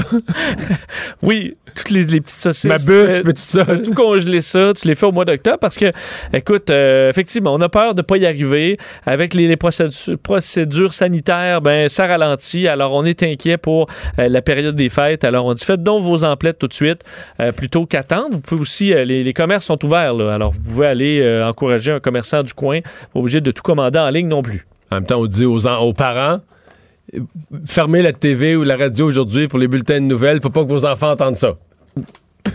Euh, c'est vrai, Parce absolument. chaque fois que Post Ah, Canada ramène ça dans les bulletins de nouvelles, faut pas que les enfants entendent ça. Oui, mais il y a les cadeaux du Père Noël, puis il y a des cadeaux aussi euh, Ah, de plus. les cadeaux des Ouais. parents, c'est pas les mêmes cadeaux. Chez nous aussi, c'était ça. Il y avait deux. Il y avait Ah les ouais. cadeaux du Père Noël puis les cadeaux des parents. Mais tu mettais les moins chers au Père Noël ou les plus Je sais pas, c'est ma blonde qui tranchait ça. Euh, ça finissait par être les plus chers au Père Noël, je pense. Ah ouais, vous êtes gentil. C'est vrai, hein? Moi, de parents, c'est moi qui On- travaillais assez d'heures pour ça. Là. Mais on se donnait quand même pour le Père Noël. Le Père Noël venait vraiment chez nous, là. Oui.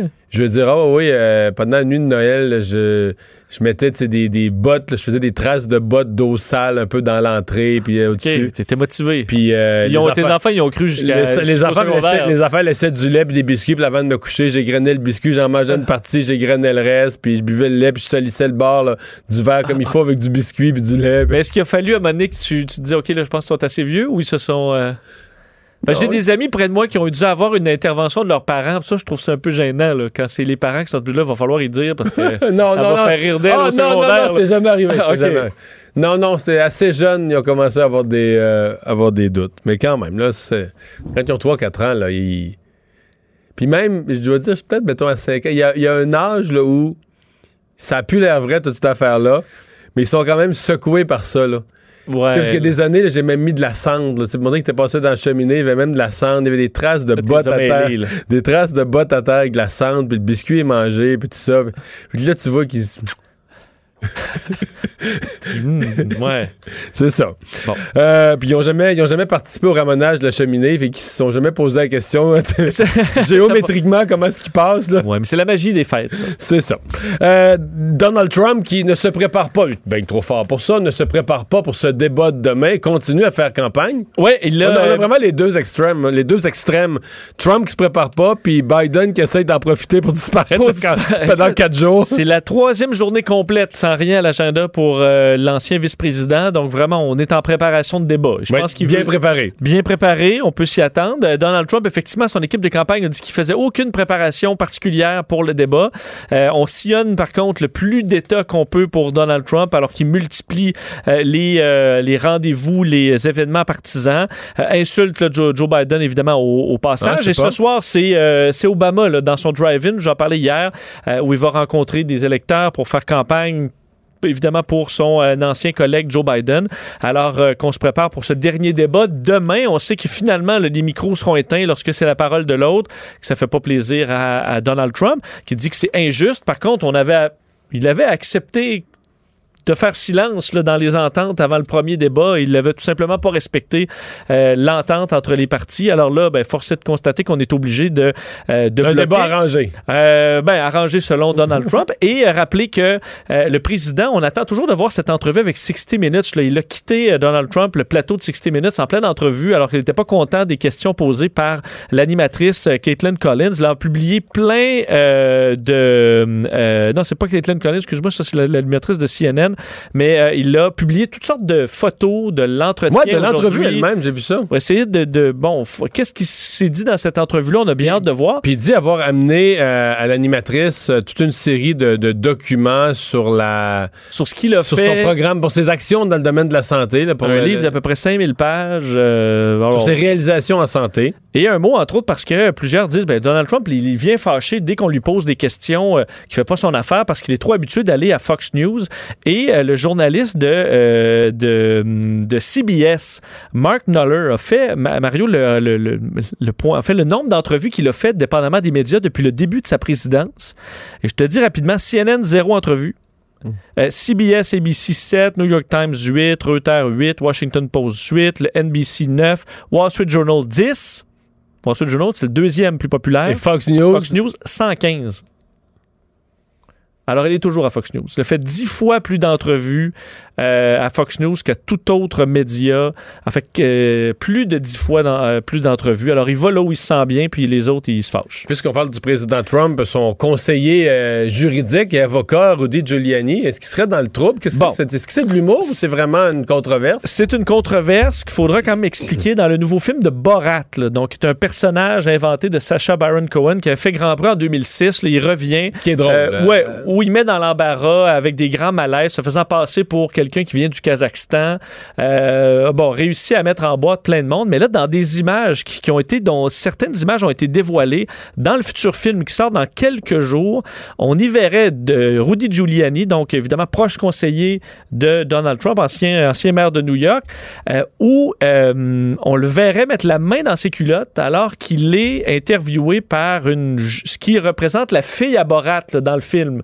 Alors, on a réussi à Mais qui est une journaliste pro-Trump, là, conservatrice. Exactement, qui est, dans le fond une actrice de 24 ans qui joue donc la fille à Borat dans le film. Giuliani sait pas que c'est c'est pour un film, pense que c'est pour une entrevue réelle, mais on le voit donc dans les images. D'un, il se parle un peu, la complimente, mais ensuite sur une photo, on le voit clairement la main dans les culottes. Par contre, parce que là, ça fait vraiment le tour du monde.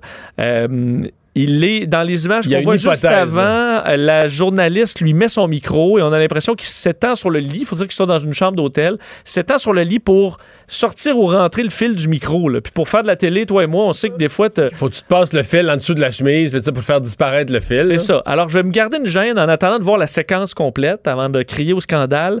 Mais euh, à ce moment-là, Parce que c'est peut-être juste un gros, gros, gros teaser, un gros. Tu sais, une image accrocheuse pour créer un intérêt fou pour le film. Il y aura peut-être rien là, on va voir que c'est une installation de micro. Oui, et on dit qu'à ce moment-là, euh, Borat rentre dans la, dans la chambre pour dire Elle est beaucoup trop vieille pour toi, elle a 15 ans. Euh, et sachez que ça, c'est l'acteur qui dit ça, alors c'est pas, euh, pas Giuliani, là. Mais on, alors on verra, mais ce film-là va faire grand bruit dans quelques jours, ça c'est sûr. Qu'est-ce qui a fait changer les électeurs euh, de, de, de Trump Ouais, d'idée? un mot là-dessus, 2016, oui, c'est une étude? C'est BuzzFeed qui a euh, qui fait quand même des fois dans le plus sérieux quand même et euh, ont demandé à un paquet de, euh, de, de- d'électeurs Donald Trump de 2016 qui ne voteront pas pour lui cette année, à savoir ça a été quand là, le, le breaking point, le moment où ils ont décidé que c'était terminé. Et Mario, vraiment en grande majorité, c'est la COVID, là, vraiment la COVID où entre autres quand il a dit it is what it is, là, les gens meurent, puis c'est ça c'est, ça qui est ça. Euh, également, euh, bon, dernièrement là, les taxes, donc le 750 dollars qui a été payé en impôts par Joe Biden, la, sc- la scène là, avec la Bible où on a gazé un paquet de gens pour Ah oui, aller ça, monter ça a la Bible. choqué dans le monde religieux. hein. Ça, c'est revenu. La, la gestion de l'ouragan Maria également à Porto Rico où il lançait là, des Scott Towel aux, aux gens. euh, euh, c'est ça également, ça n'a pas passé.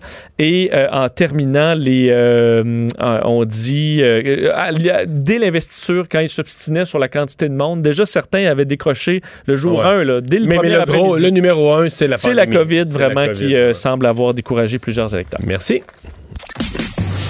Mario Dumont et Vincent Dessureau. Joignez-vous à la discussion. Appelez ou textez le 187 Cube Radio 1877 827 2346. C'est une résidence euh, pour aînés qui a fait la manchette, la répétition au cours des dernières années, qui l'a refait malheureusement dans le cadre de la, de la pandémie, lorsque les CHSLD étaient euh, assiégés par la COVID le printemps dernier. La résidence L'Éden à Laval. Et là, euh, ben, il semble bien, selon Radio-Canada, que Québec, le gouvernement du Québec va forcer carrément la fermeture. C'était déjà sous tutelle mais qu'on va en forcer la fermeture. Euh, Paul Brunet, euh, du Conseil pour la protection des malades, est avec nous. Monsieur Brunet, bonjour. Bonjour Mario. Euh, est connu quand même cette résidence-là. là. C'est un nom qui vous est familier, mal, mal- pas pour des bonnes raisons. Oui, vous avez raison. Euh, mais je ne crois pas qu'il s'agisse d'une tendance de resserrement de la part du gouvernement. Tu une exception? J'en veux pour preuve, Mario, là, la résidence Aaron, qui est toujours ouverte, identifiée 5 étoiles. La- le CHSLD Sainte-Dorothée, ça aussi, ça dit quelque chose, 4.5. Et la, la résidence Aaron est ouverte présentement, puis elle est cotée 5 étoiles. Oui. Fait que je, je répète, là, je, sauf respect pour le gouvernement, je ne crois pas qu'il s'agisse d'une tendance lourde. Je pense que dès qu'on va avoir Qu'est-ce qui se passe? endroits- mais qu'est-ce qui se passe pour qu'on décide de, de poser un geste juste pour celle-là? Est-ce que ça veut dire que ce sont les, les autorités là-bas qui collaborent pas, le gouvernement leur demande des choses ou leur impose des choses, puis... Ça se peut. Mais de là à dire qu'il y a un resserrement euh, singulier pour renforcer euh, les choses, je suis pas certain. Je suis pas certain, Mario, avec tout, tout le respect que j'ai pour le réseau. Euh, je suis pas certain qu'on soit dans une vague de, de resserrement, non. Pourquoi? Euh, parce qu'on manque de, de place. Ben c'est ça, là. On a, on a, on a menacé de 22 personnes là, de les déplacer à Verdun là, au mois de décembre avec un plan extraordinairement bien fait bureaucratiquement. J'en parlais avec ton collègue euh, M. Drainville. Mais on a oublié l'affaire la plus importante. C'est qu'il y a du monde qui vit là, c'est leur chez eux. Mais ça, c'est pas important. Mais est-ce qu'on devrait, parce que on, quand on dit on ferme, là, est-ce qu'on devrait, euh, tout simplement, dans ces cas-là, je sais pas, moi, euh, à la limite, si le bâtiment est au propriétaire, exproprier le propriétaire, dire euh, on, on va le gérer, on va s'en occuper, on va donner des soins, mais à moins que le bâtiment soit lui-même, que le bâtiment soit lui-même le problème, mais si le problème c'est les soins, c'est l'approche, c'est le personnel, c'est la gestion, euh, est-ce qu'on devrait pas euh, prioriser les, les- les- les patients et pas les déménager? Oui, peut-être. Hein? Euh, je ne sais pas quel est l'état des lieux. Là. Je ne sais pas si ça fait partie des, des, des choses euh, irréversibles euh, quant à- au projet de, de, de, de fermer en place. Mais euh, moi, je pense au monde, là, à ces gens-là qui, qui, qui considèrent ces lieux-là. En tout cas, pour certains, je présume, leur chez eux. Qu'est-ce qu'on va faire avec ça? Et comme tu le proposes, euh, où on va les mettre? On va encore les garocher un peu partout. On oublie tout le temps, et je ne dis pas qu'ils sont de mauvaise foi, là, mais je l'ai dit aux gens proches de la ministre Blais, puis il paraît que Mme Blais n'est pas contente de ce qu'elle voit. On oublie ça. J'ai le plan, là, écoute, pour déménager du monde, c'est un plan, tac, tac, tac, c'est super bien fait. Mais on oublie de dire, OK, c'est chez vous. Est-ce que vous êtes d'accord pour qu'on vous déracine de chez vous? Êtes-vous d'accord avec ça? Non. C'est chez nous. C'est moi. Comme je dis aux, médias anglophones, les anglophones se sont beaucoup impliqués dans le CHSLD à Verdun. It's their home. C'est chez vous. Comment vous faites pour oublier ça puis pas trouver que ça, c'est le plus important? Ouais. Les, euh, ce statut là est resté euh, un peu ambigu, c'est-à-dire que on a des CHSLD publics. On a des CHSLD privés conventionnés qui sont de propriété privée, mais qui en fonctionnement, en tout cas, moi, ce qu'on me dit, c'est que faut les comparer aux CHSLD publics. Même dans certains cas, ils sortent mieux là, en termes de performance. Puis là, après ça, il y avait ces autres CH CHSLD, comme privés non conventionnés, mais qui sont un peu un, comment dire, un résultat de l'alourdissement des cas. là. Ça devait pas être des CHSLD au départ. Les cas de patients s'alourdissaient. Le gouvernement s'est mis à acheter des places, des places payées à un tarif de CHSLD. Donc, sont, venus, sont devenus un peu des CHSLD contre leur gré ou par la porte d'en arrière. Il n'y a pas un problème avec ça? Est-ce qu'on ne devrait pas régulariser ces situations-là? Oui, puis il y a un problème aussi avec les ressources intermédiaires. Il y a des ressources intermédiaires de centaines de lits avec des gens lourdement handicapés, très âgés pour plusieurs, mais il n'y a pas de place. Fait qu'on les envoie là où on pense que c'est le moins pire. Ça fait pas de ces lieux-là des, endroits plus adaptés. L'exemple le plus, le plus épouvantable, puis je, je vais pas revenir là-dessus, mais à l'île verte, là, deux personnes hébergées là sur trois auraient jamais dû être là, puis probablement qu'elles ne seraient pas mortes dans, dans l'incendie, mais il n'y a pas de place. On a coupé des CHSLD un peu partout en région. Euh, Donc, on garde en résidence intermédiaire des cas qui sont plus lourds que la définition qu'on devait avoir de l'utilisation d'une ressource intermédiaire. Ben oui, même dans des RPA, on a hâte de sortir souvent des gens qui sont rendus trop malades, puis ils s'en plaignent. Il y a des places qui s'en plaignent pas, mais euh, souvent, si on fait pas attention, si ces lieux-là sont pas adaptés, il peut y avoir d'autres euh, d'autres tragédies. Paul Brunet, merci d'avoir été là. Merci Mario. Au revoir. Et, et on poursuit la discussion sur cette résidence Éden avec Jacques Chapelot. Euh, Monsieur Chapelot, son père était résident au CHSLD euh, l'Éden. Il l'a déjà vu euh, et, et dénoncé des situations. Bonjour. Oui, bonjour, M. Dumont. Êtes-vous euh, êtes-vous su- surpris ou êtes-vous satisfait de- d'entendre que la résidence l'Éden serait que le, le gouvernement la fermerait? Euh, je suis pas surpris, puis euh, même que je vous dirais que je l'aurais fermé, ça fait bien longtemps. Ah oui? Euh, oui, parce que d'un, euh, d'un, les soins sont carrément inadéquats parce que bon, la formation sur place. quand ils vont ouvrir des postes, là, la formation se fait sur place. Puis pour moi, mais c'est du personnel qui est non qualifié, tout simplement. Puis on, on- ça, c'est de un. Mais il y a aussi un gros problème, problème c'est le ratio patient-résident versus employé. Ça, c'est un manque flagrant, puis je comprends pas ça que le gouvernement n'a pas agi, réagi avec ça depuis, euh, ça fait nombre d'années. Euh, parce que pour nos, pour les patients qui vivent dans cette résidence-là, de un, c'était des cas trop lourds pour la résidence. Mais tu sais, pour s'occuper des patients, là, euh, ça peut être ton père, ta mère, euh, peu importe, OK, des gens proches de nous. Euh, ça prend du temps pour s'occuper d'eux autres. Puis vu le manque de personnel, bon, souvent, on va sauter des collations, fait qu'ils vont être déshydratés. Tu sais, il, il faut qu'ils soient habillés, déshabillés, brosser les cheveux, tenez la main, etc. Il y a un, un paquet d'affaires, OK, qui prend du temps pour s'occuper d'une personne. Fait que s'il n'y a pas le ratio patient, ben, si vous calculez des fois qu'il manque euh, du personnel puis tout, ben là, Hmm. on, Mais donc- on se retrouve avec euh, deux, deux employés sur un étage de 20 patients. C'est inimaginable. C'est euh, Donc, c'est pas assez de personnel, puis le personnel qu'il y a, pas assez formé. Pas bien formé. Non, pour moi, c'est du personnel. Moi, je pourrais aller faire application là puis dire que je suis garagiste, puis demain, ils vont dire OK, on vous engage. C'est pas du personnel. Parce que d'un, si le personnel serait vraiment qualifié et formé, il irait pas travailler à 14 piastres de l'heure. Il irait travailler à 25 piastres de l'heure aussi. Mais ça, c'est mon opinion. Ouais. Mais c'est c'est sûr que c'est pas des gens qui sont qualifiés. Je lisais des reportages qui avaient été faits parce que ça c'est- c'était pas euh, tendre là, ce qu'on disait de la résidence Eden. Là, je parle même par l'année, mettons, avant la pandémie. un an avant la pandémie, on faisait déjà des reportages qui étaient assez euh, sévères. Et les propriétaires disaient Ah, on fait notre possible, c'est pas si pire que ça, tout est tout est amplifié, tout est grossi, euh, les, problèmes, on fait ce qu'on on fait peut, puis ils disaient Ah, c'est difficile de trouver du personnel. Euh, ma question, est-ce que pour vous, les propriétaires étaient dévoués, là, étaient vraiment en action pour essayer de régler les problèmes que vous décrivez? Non, pas du tout, parce que c'est pas d'aujourd'hui que ce, l'EDAN a eu des teintes. Puis d'un, moi, j'ai tombé, ça a bien à donner cette journée-là, j'ai tombé face à face avec la ministre Blais, j'étais avec mon frère. Qui est allé faire une visite surprise, là, hein? Quand- euh, les fameuses visites surprises qu'on dit en guillemets, mais moi, si tu veux faire une visite surprise, tu vas arriver, OK, avec un chapeau puis des lunettes de soleil dans le visage, mais tu arrives avec les journalistes, OK, de- du Journal de Montréal, puis avec euh, ton garde du corps, puis tout. Moi, je m'excuse, mais c'est pas, OK, une visite surprise. Ça, c'est, pour moi, c'est de la mascarade.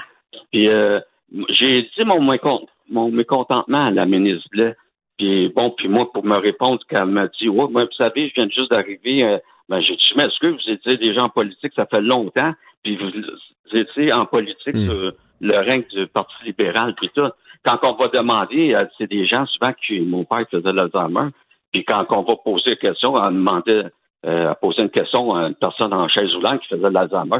Bonjour, est-ce que vous êtes bien ici? Est-ce que vous avez bien mangé? Ils savent même pas reconnaître leurs photos sur euh, euh, le mur de leur chambre puis le numéro de leur chambre. Tu sais, c'est du n'importe quoi. Moi, j'ai trouvé ça un peu un, un peu du cirque, un, peu, puis je trouve ça dommage, tu sais. Puis c'est c'est ça. on- euh, Le personnel, ben vu qu'il n'est pas outillé non plus, bon, ben tu sais, c'est des gens, c'est des colos, c'est une place intermédiaire, mais c'est drôle par, euh, par la suite quand on, j'ai dit mon mécontentement à la ministre Blais. Là, on a fait un briefing. Ah, tout d'un coup, une semaine après, bon, on l'a transféré à Fernand Larocque et tout. Mais, mais c'est toutes des affaires de même, puis il y a beaucoup d'oubli. C'est pareil comme Mais moi, en résumé, en résumé, pour vous, euh, ce qui se fait aujourd'hui, là, euh, dire le gouvernement met fin à des années de négligence ou dans votre esprit, le gouvernement avait des signaux que ça allait pas à ce centre-là. Ben, il y en avait des signaux. là. Tout le monde au Québec le sait. Ça passé dans les journaux, à la télé, toutes des plaintes qu'il y a eu, surtout de ce cette résidence-là. Puis ça, euh, écoute, ça sentait, ça sentait fort là-dedans. Tu rentrais, là, de- ça sentait plus fort que dans une écurie, que quand tu vas dans une écurie. C'est c'est incroyable. Ça sentait pas propre? Ça sentait le- le- Écoutez, j'ai pris des photos, moi, OK, de l'insalubrité. J'ai même montré à, à Blais et tout. Puis même, j'avais même posté dans le journal de, de Montréal puis tout.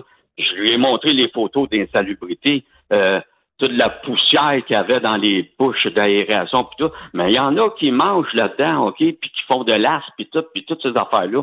Puis, puis nos aînés sont pas traités comme il faut. C'est, c'est, pas mêlant. Ils sont laissés à eux autres mêmes à cause justement de ce foutu ratio patient-là, qu'on se rende pas ça dans la tête au gouvernement, puis que ça fait des années. Comment voulez-vous vous occuper, OK, euh, de 20 patients quand vous êtes deux sur les étages? Euh, c'est des manques flagrants, mais flagrants. Puis, euh, écoute, euh, c'est beau faire des plaintes aussi au directeur des plaintes, mais ça a commencé aussi ailleurs. Tu sais, là, on parle de l'EDAN, mais ça a commencé ailleurs aussi, beaucoup ces affaires-là. Puis, euh, mais tu sais, c'est, pour moi, c'est inimaginable. Puis, il aurait dû fermer ça, ça fait longtemps. Surtout avec euh, tous les signaux qu'ils ont eu. Euh, écoute, puis qu'on n'ait pas pris acte. Moi, je m'excuse, mais c'est- surtout pour des personnes d'eau, ils vont mettre de l'eau dans les corridors. Ben, vu qu'il il manque de personnel, mais à ce moment-là, ben, tes proches vont être déshydratés, Parce qu'ils sont pas capables de parler. Tu peux pas, ils, ils demanderont pas j'ai soif, ils te diront pas que j'ai soif. Ou bien les changements de couche, c'est la même affaire. Ça devrait être fait aux deux heures, les changements de couche. Je suis arrivé là, le matin quand j'ai croisé la ministre Blair, puis j'ai dit, écoute, il y a une préposée. J'ai demandé si elle peut changer mon père euh, de, de couche parce que ça sentait. Elle a dit, oh, ben je l'ai changé à 8 heures. Pareil comme s'il y aurait un horaire pour changer la couche d'une personne ok, qui, qui est dans son excrément. Puis tout. Tu sais, il y a, il y a il y a mourir dans l'intimité, mais il y a aussi vivre dans. Tu sais. C'est une bonne conclusion. Euh, merci beaucoup de nous avoir parlé, M. Chapelot. Ben, ça me fait plaisir. Au revoir. Merci bien, Bonne chance. On va s'arrêter euh, pour la pause. C'est Richard Martineau qui est là au retour.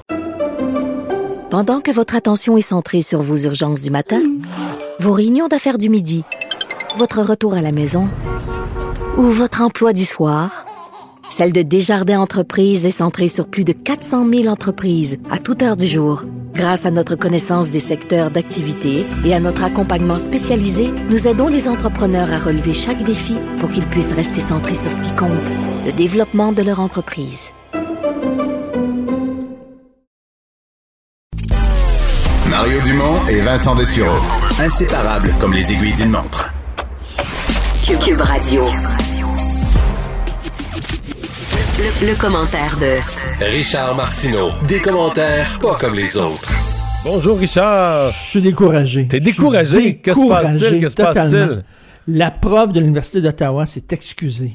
Dans une entrevue qu'elle a accordée à Radio-Canada, elle s'est excusée. C'est ce que ça veut dire? Ça, ça veut dire qu'elle donne raison à ses adversaires et elle tourne le dos aux 600 enseignants et enseignantes qui Ouais, l'ont mais ça peut vouloir dire aussi que, tu sais, on a bien des principes dans la vie, mais des fois, on veut juste gagner notre croûte, puis euh, arrêter de se faire écœurer, puis avoir la Non, mais quand même, là, quand Non, même. je sais bien, je te, je te excusée, comprends de réagir comme là. ça. Tu sais, ça veut dire, là, ça fait trois jours qu'on parle de ça, qu'on l'appuie, qu'on dit qu'il y a un problème, puis elle a dit non, non, non, finalement, il n'y a pas de problème, c'est elle qui a commis une erreur, c'est elle qui a commis une faute. Fait que tous ces gens-là avaient parfaitement raison de demander sa tête, et là, elle demande ben, qu'on l'aide et euh, de pouvoir euh, réinsérer sa job. Je comprends, elle a peut-être peur, puis tout ça, là, elle a peut-être reçu des menaces, je sais pas, mais crime!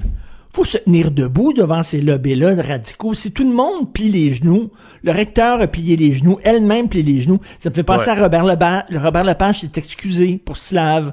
Euh, Jean-Louis Cormier, qui avait dit qu'il était contre la parité en musique en disant que c'était complètement absurde. L'important, c'est que la musique soit bonne. Après ça, il s'est excusé, il s'est fait tomber dessus par le petit lobby. Il s'est excusé. Tout le monde tard. J'en reviens Ouais. pas. C'est Ouais, vrai. Moi, c'est ça. Là, tout le monde l'a appuyé, puis tout ça, puis on parle depuis des jours là, là-dessus. C'est une leçon pour toi, c'est qu'avant de donner ton appui à des gens dans leur cause, faut que tu leur demandes avant de s'engager à pas s'excuser là, de trois jours après. Ben, je- ben, j'espère. Wow. Euh, tu veux me parler de cette publicité que j'ai vue et que j'ai même euh, partagée sur Internet? Les deux candidats au poste de gouverneur de l'Utah qui donnent une... euh, qui faut donne une leçon de démocratie, là. Une leçon de civisme. Bon, euh, le civisme, républicain, le, le- le démocrate qui se présente pour le gouverneur euh, de l'Utah, j'imagine qu'ils ont fait chacun des, des pubs de leur côté, bien sûr, pour mousser leur programme, pour mousser leur parti. Mais là, ils ont décidé de faire une pub conjointe où il dit, il y en a un qui dit, j'aimerais ça que vous votez pour moi, puis l'autre, il dit, ben non, j'aimerais ça que vous votiez pour moi à la place. Mais là, ils disent, on a beau être adversaire, on se respecte quand même, on est capable de parler, on est capable d'échanger, on ne ressent pas le besoin de rabaisser l'autre et de discréditer sa personnalité et tout ça. Bien sûr, c'est une référence à Donald Trump, mais écoute, là, autant des fois je peux être découragé, autant lorsque je vois ce genre de choses-là, ça me fait un bien fou. Ces deux gars-là sont mes idoles. Je sais pas c'est qui qui a eu l'idée, mais en disant, oui, on est un contre l'autre, mais en même temps, au-delà de ça, le bien-être, l'équilibre de notre pays compte davantage que notre élection personnelle, que notre, bien-être à nous. Tu, tu trouves pas ça extraordinaire? Quelle idée, là? Puis, puis Dieu Mais il y a sait plus, qu'aux euh, États-Unis... euh, excuse-moi, mais il y a plus de courage là-dedans pour le candidat républicain, à mon avis, parce que quelque part, Ben oui. on dira ce qu'on voudra, mais je veux dire, si tu regardes ça froidement, ce message-là, de quoi on parle? là? Aux États-Unis, la politique était civique jusqu'à il y a quelques années. Le- C'est le civisme que eux, euh, qui a l'air vraiment, vraiment spécial, tu sais. Il était, il était euh, habituel là, dans la politique américaine jusqu'à Donald Trump. Donc, c'est évidemment, c'est c'est le candidat républicain qui se mouille un peu en disant... Mais le qui style- risque le plus. là. Puis en plus, Ben oui. euh, on peut dire même qu'il score dans son but. Il se corne dans son Non, but, parce cette que- non, va non. pas vraiment l'aider parce que ce qu'il dit, c'est que euh, ceux qui ont ceux qui ont euh, réussi à abaisser le ton, le niveau du débat, c'est mon parti. C'est-à-dire qu'il n'aide C'est ça pas Trump. Ça veut pas dire qu'il se nuit à lui. Parce qu'aux États-Unis, les gens votent les élections une à la fois. C'est-à-dire Mm. que si ton gouverneur républicain est bon, tu vas, tu vas voter républicain. Puis si tu détestes Trump, tu vas voter démocrate. Tu as des gens là, qui sont partisans d'un bout à l'autre, là, mais tu as quand même beaucoup de gens qui vont voter. Il y, a beaucoup moins de lignes de parti, tu as beaucoup de gens qui vont voter euh, pour la personne. Donc, euh, tu sais, ça fait du. On le sait tous là, que tu peux euh, faire partie de, de- de partis différents et être très amis.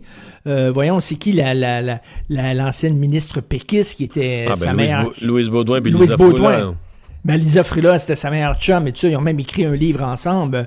euh, et ça arrive souvent. Je sais pas, toi, quand tu étais en politique, est-ce que tu avais, des amis? J'ai pas euh, eu tant que ça. Chez, chez Québec solidaire? J'avais des amis en masse, j'avais pas besoin d'en trouver d'autres dans les autres parties. Là. tu revenais tout seul de l'école? Non, mais j'ai ça? beaucoup d'amis dans le sens que dans toutes les parties, j'ai des amis, des, des- mais c'est plus des connaissances. Là. OK, mais, mais tu sais, ça fait du bien aux États-Unis. Ils ont besoin d'entendre ce discours-là Oui, parce que la polarisation est rendue complètement débile. Et tu le dis, c'est à cause du style de Donald Trump euh, qui insulte même les gens qui, qui ont, qui ont donné leur, leur temps, leur énergie, euh, qui ont même entaché leur réputation pour lui. Et euh, après ça, ils les insultent.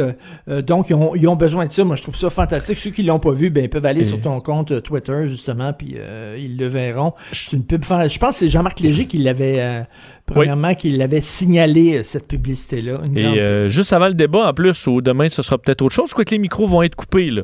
Et, euh, et Richard, il y, a le, il y a le méchant, le méchant Donald Trump, mais il y a le gentil Justin Trudeau hein, au Canada, qui est donc gentil et gentil envers ses amis aussi. Ben, il soigne ses amis, il soigne sa famille. Tu sais, quand c'était le temps de donner un contrat de 43 millions de dollars à un organisme pour gérer un programme d'aide, il a tout de suite choisi le We Charity qui ont été C'était pas tellement... 43, c'était 900. Quand... Oui, il était tellement, il- c'est- mais, oui, mais il était tellement gentil, là. Non, mais c'était pour euh, Ah non, c'était 43 43, c'est ce millions pour gérer. Oui, ce qui aurait resté de profit pour gérer. Oui, oui, c'est ça. Exactement, pour gérer 900 millions. Et il a donné ça à un organisme que, regarde, là, qui, qui ont accordé des contrats à sa mère, à son frère, à sa femme. Donc, ce gars-là est reconnaissant. Là. Et euh, là, et ce qu'on a appris par le bureau d'enquête, c'est quand même assez hallucinant. Ils ont donné un contrat de 237 millions de dollars à une firme pour faire euh, des, des ventilateurs médicaux. Euh, c'était un chum du Parti libéral, c'est un, un ancien député libéral, c'est un membre de la grande famille, mais au lieu de lui donner le contrat directement, sans appel d'offres bien sûr, au lieu de lui donner le contrat directement, ça l'air- ça aurait paru un peu bizarre. Ils ont donné ça à une entreprise qui s'appelle FTY. Mais cette entreprise-là, elle a été créée sept jours avant euh, qu'on donne le contrat. Donc, c'est une entreprise coquille. Il y a seulement deux personnes qui travaillent pour cette entreprise-là.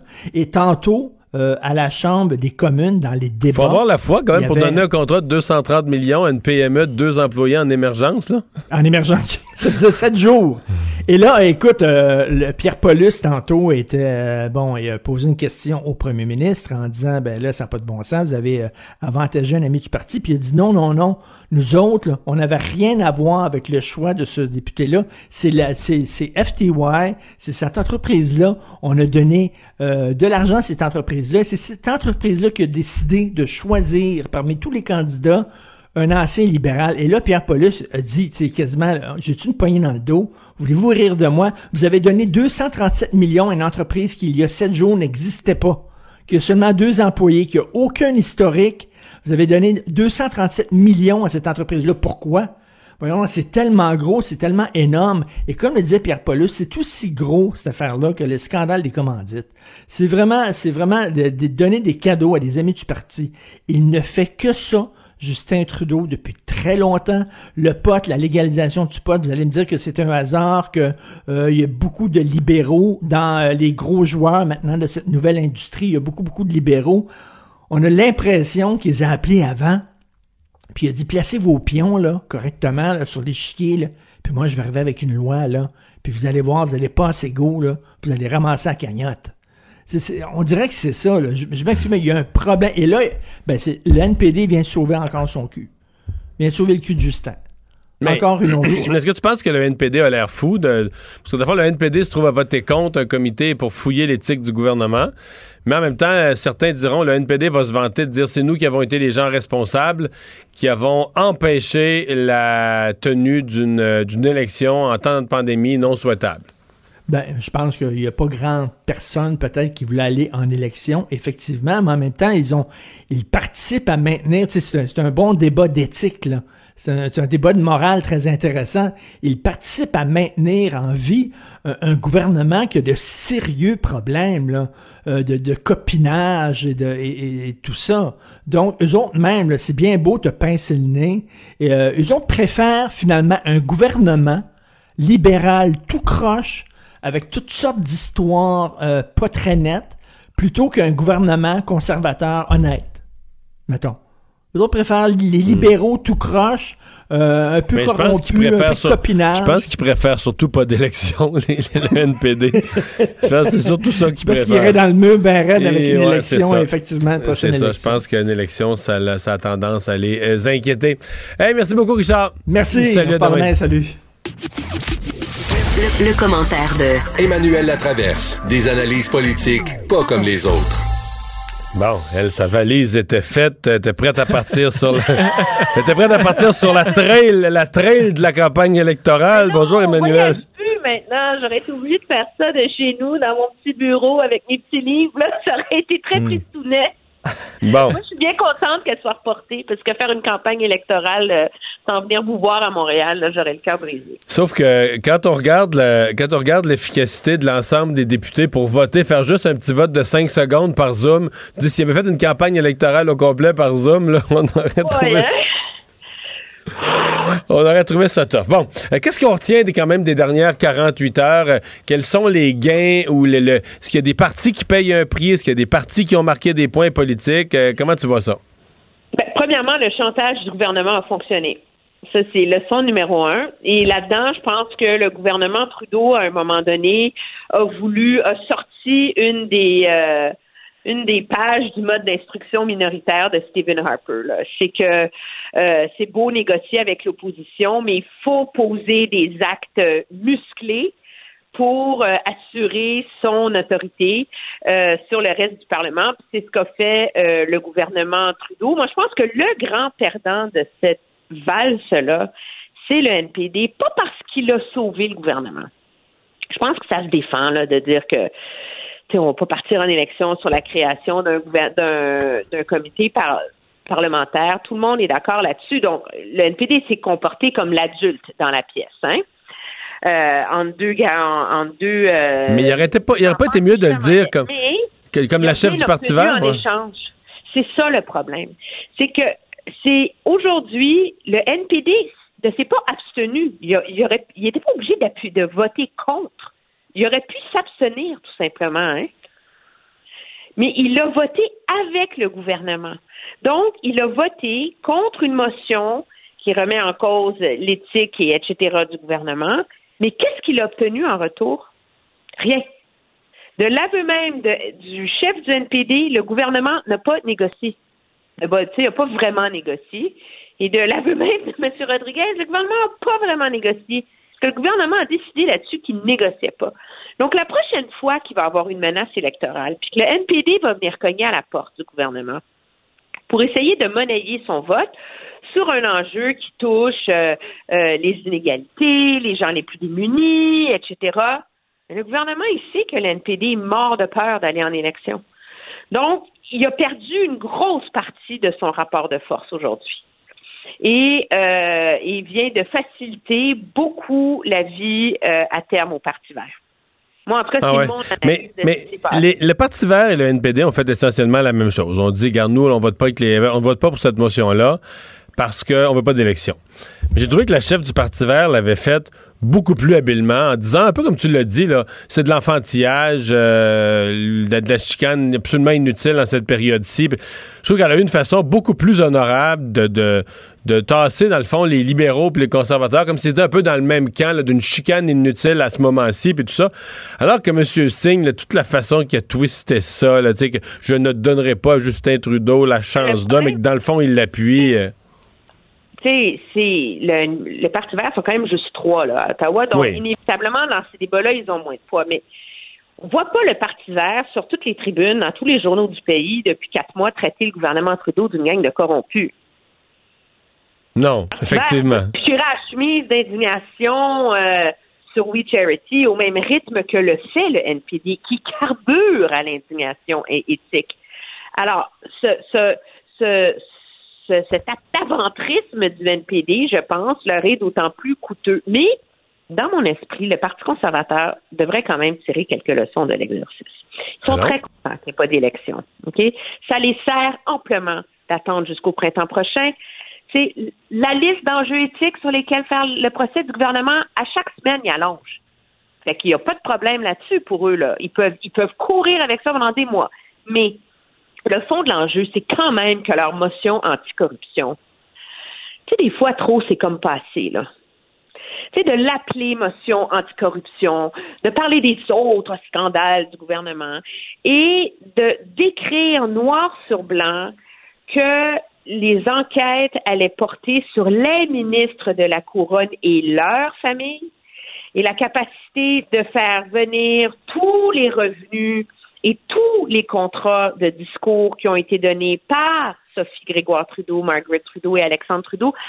À un moment donné, je comprends que ça se défend dans le contexte de We Charity, mais où est-ce qu'on arrête?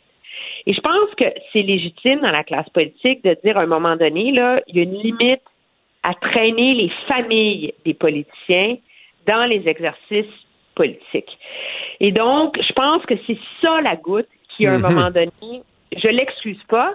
Je pense que le gouvernement a mal géré cette affaire-là. Ils en sont responsables, mais à un moment donné, c'est ça qui fait que le gouvernement a mis son pied à terre. Par contre, les conservateurs doivent quand même se dire, ça n'a pas été parfait l'opération, mais moi le premier, euh, je me moquais il y a un mois de leur capacité de ramener le dossier We Charity à l'avant-scène. Je me disais, il reste que, on parle d'autre chose, il y a la pandémie, c'est fini cette affaire-là. Après six semaines avec le Parlement fermé, qui va vouloir... Puis là, on revient au Parlement, faut passer le discours, euh, le discours du trône comme premier item. Là, on va se retrouver à la mi-octobre.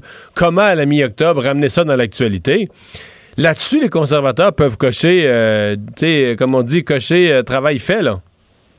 Oui, oui, mission accomplie, c'est sûr, sûr.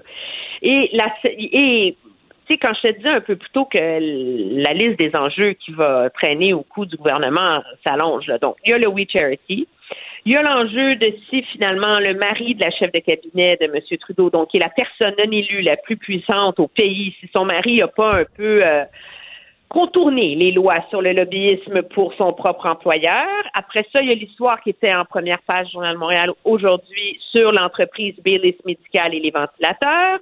On n'en a pas parlé, mais faut-il rappeler que l'ancien ambassadeur du Canada à Washington, David McNaughton, est aujourd'hui à l'emploi de Palantir, qui est une, la plus grande entreprise de gestion euh, de données personnelles du monde et qui l'a été blâmé par le commissaire à l'éthique Ah oui? pour avoir fait du J'ai démarchage. pas vu passer ça. Oui, c'est ça. Il n'a pas été payé, fait que c'est pas la fin du monde, mais quand même. Mhm. Et puis là, on va rajouter la nomination des juges, les bases de données partisanes. Alors, il n'y a pas une semaine qui passe sans qu'il y en a un de ces enjeux-là. Alors, à la longue, l'opposition va réussir à, à- à maintenir la pression sur le gouvernement, va leur rendre le temps très, très, très, très long en comité parlementaire. Parce que là, M. Rodriguez vient de faire un grand plaidoyer là, de travailler avec le gouvernement, puis que c'est pas vrai qu'on veut bloquer les enquêtes. Au contraire, c'est pas. Savez, Mario, hein, c'est pas le whip puis le bureau du leader qui dit aux députés quoi faire en comité parlementaire. Non, non, ils décident eux-mêmes. Non, non, il y a comme une folie. Là. Tous les libéraux se sont mis à bloquer des comités, là, comme ça, tu sais. Mais il n'y a pas de mot d'ordre.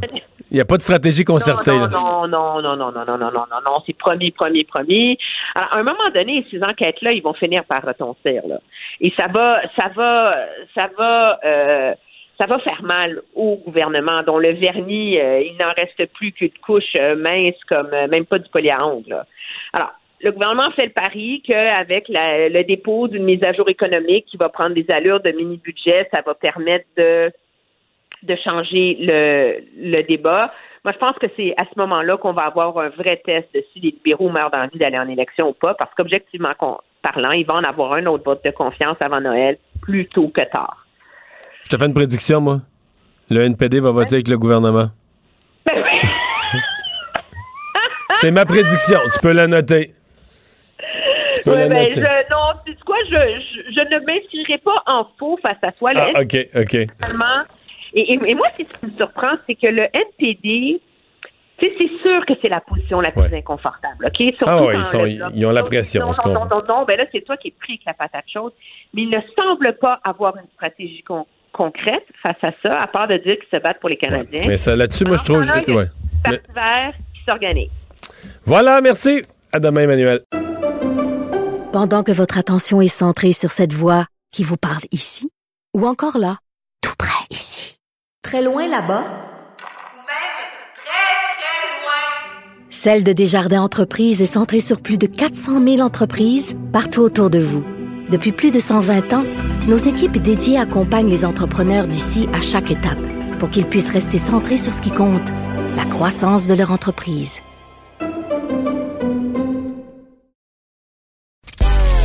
Mario Dumont et Vincent Dessureau. Un duo aussi populaire que Batman et Robin. Cube, Cube Radio. Cube Radio. Cube Radio. En direct à LCN.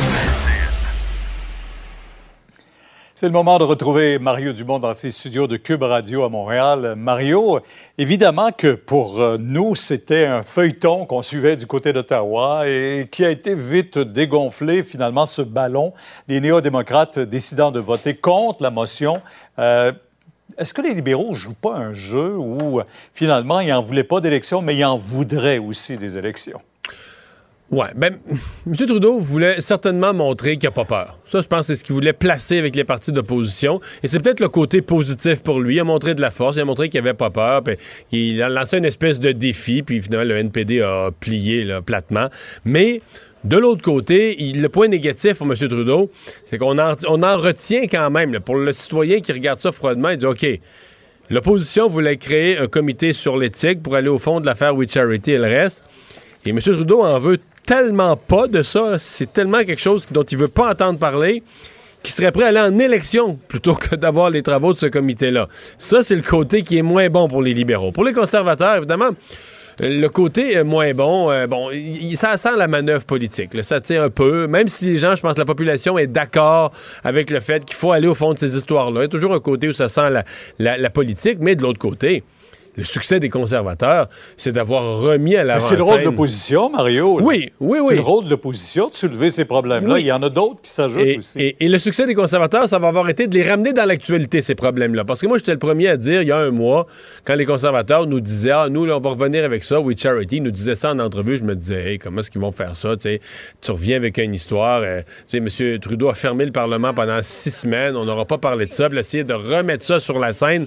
Alors ça, les conservateurs l'ont assez habilement réussi. Écoutez, on parle, juste de ça depuis deux jours, le dramatique du vote aux communes.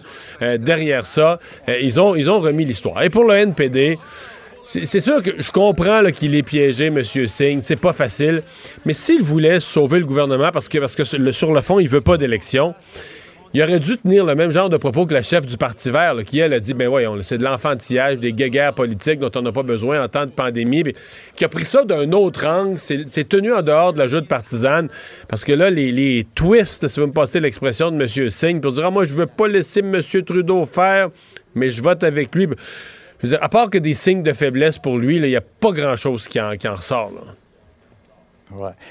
Les infirmières au Québec, on sent qu'elles sont à bout de souffle. Euh, hier, c'était des manifestations en bloquant des ponts pour se faire entendre. Aujourd'hui, euh, on est allé devant un CHSLD avec des chiffres quand même euh, qui sont assez révélateurs. Ce sont des chiffres importants à connaître pour le public. Ce sont des données bien réelles sur la nuit, les très faibles présences de, personnel pour donner les soins. On a fait une espèce de tableau des régions ou des CHSLD qui sont carrément en rouge, ceux qui ont le pire ratio de, de personnel par rapport au nombre de, de personnes hébergées. Je reste quand même avec... euh, comment dire, autant je trouve que c'est un bien meilleur moyen de pression que de baisser, euh, que de bloquer un pont, autant il y a un côté de moi où je me dis, ouais, quand même, ce sont des chiffres importants qui sont d'intérêt public.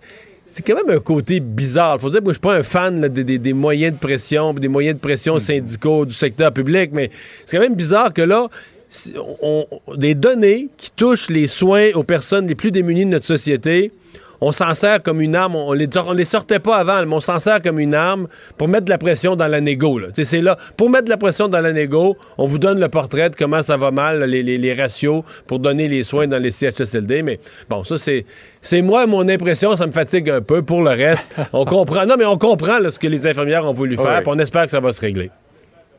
Bon, maintenant, euh, on n'a pas fini de parler de cette histoire de cette prof suspendue du côté de l'Université d'Ottawa pour avoir utilisé le mot qui commence par N.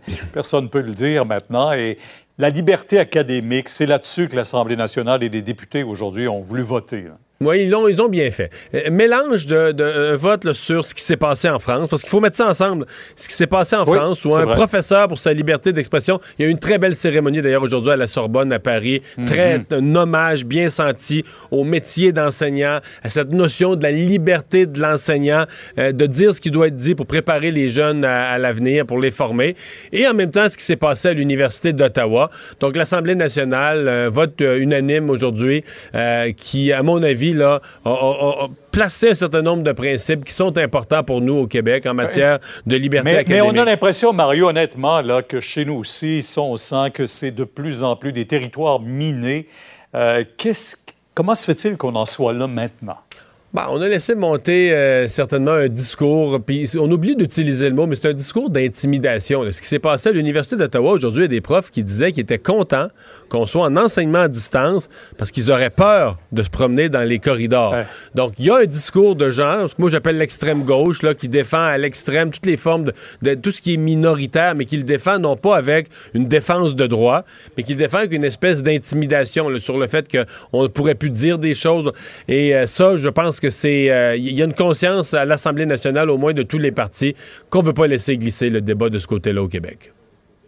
Mario, on vous écoute dès 10 h demain sur LCN. Au revoir. Bye bye. Alors, Vincent, euh, c'est bientôt l'heure du souper. Oui.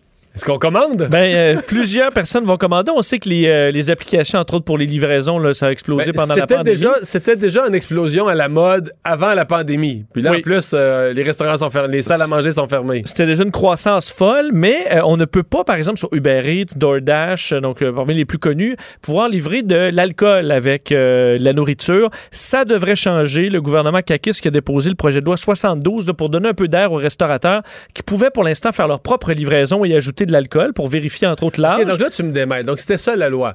Donc, c'est parce qu'il y en a qui pouvaient livrer une bouteille de vin, puis tout ça, mais il faut que ce soit le, le restaurant lui-même qui livre. qui livre et là, ils pouvaient vérifier l'âge. Là, maintenant, les applications tierces pourront le faire, mais il faudrait que le restaurant s'entende avec Uber et DoorDash pour faire une vérification d'âge. Ils en sont en quelque sorte responsables, même si on sous-traite. Mais Et dans on pourra- 95, 99% des cas, il n'y a pas d'enjeu d'âge.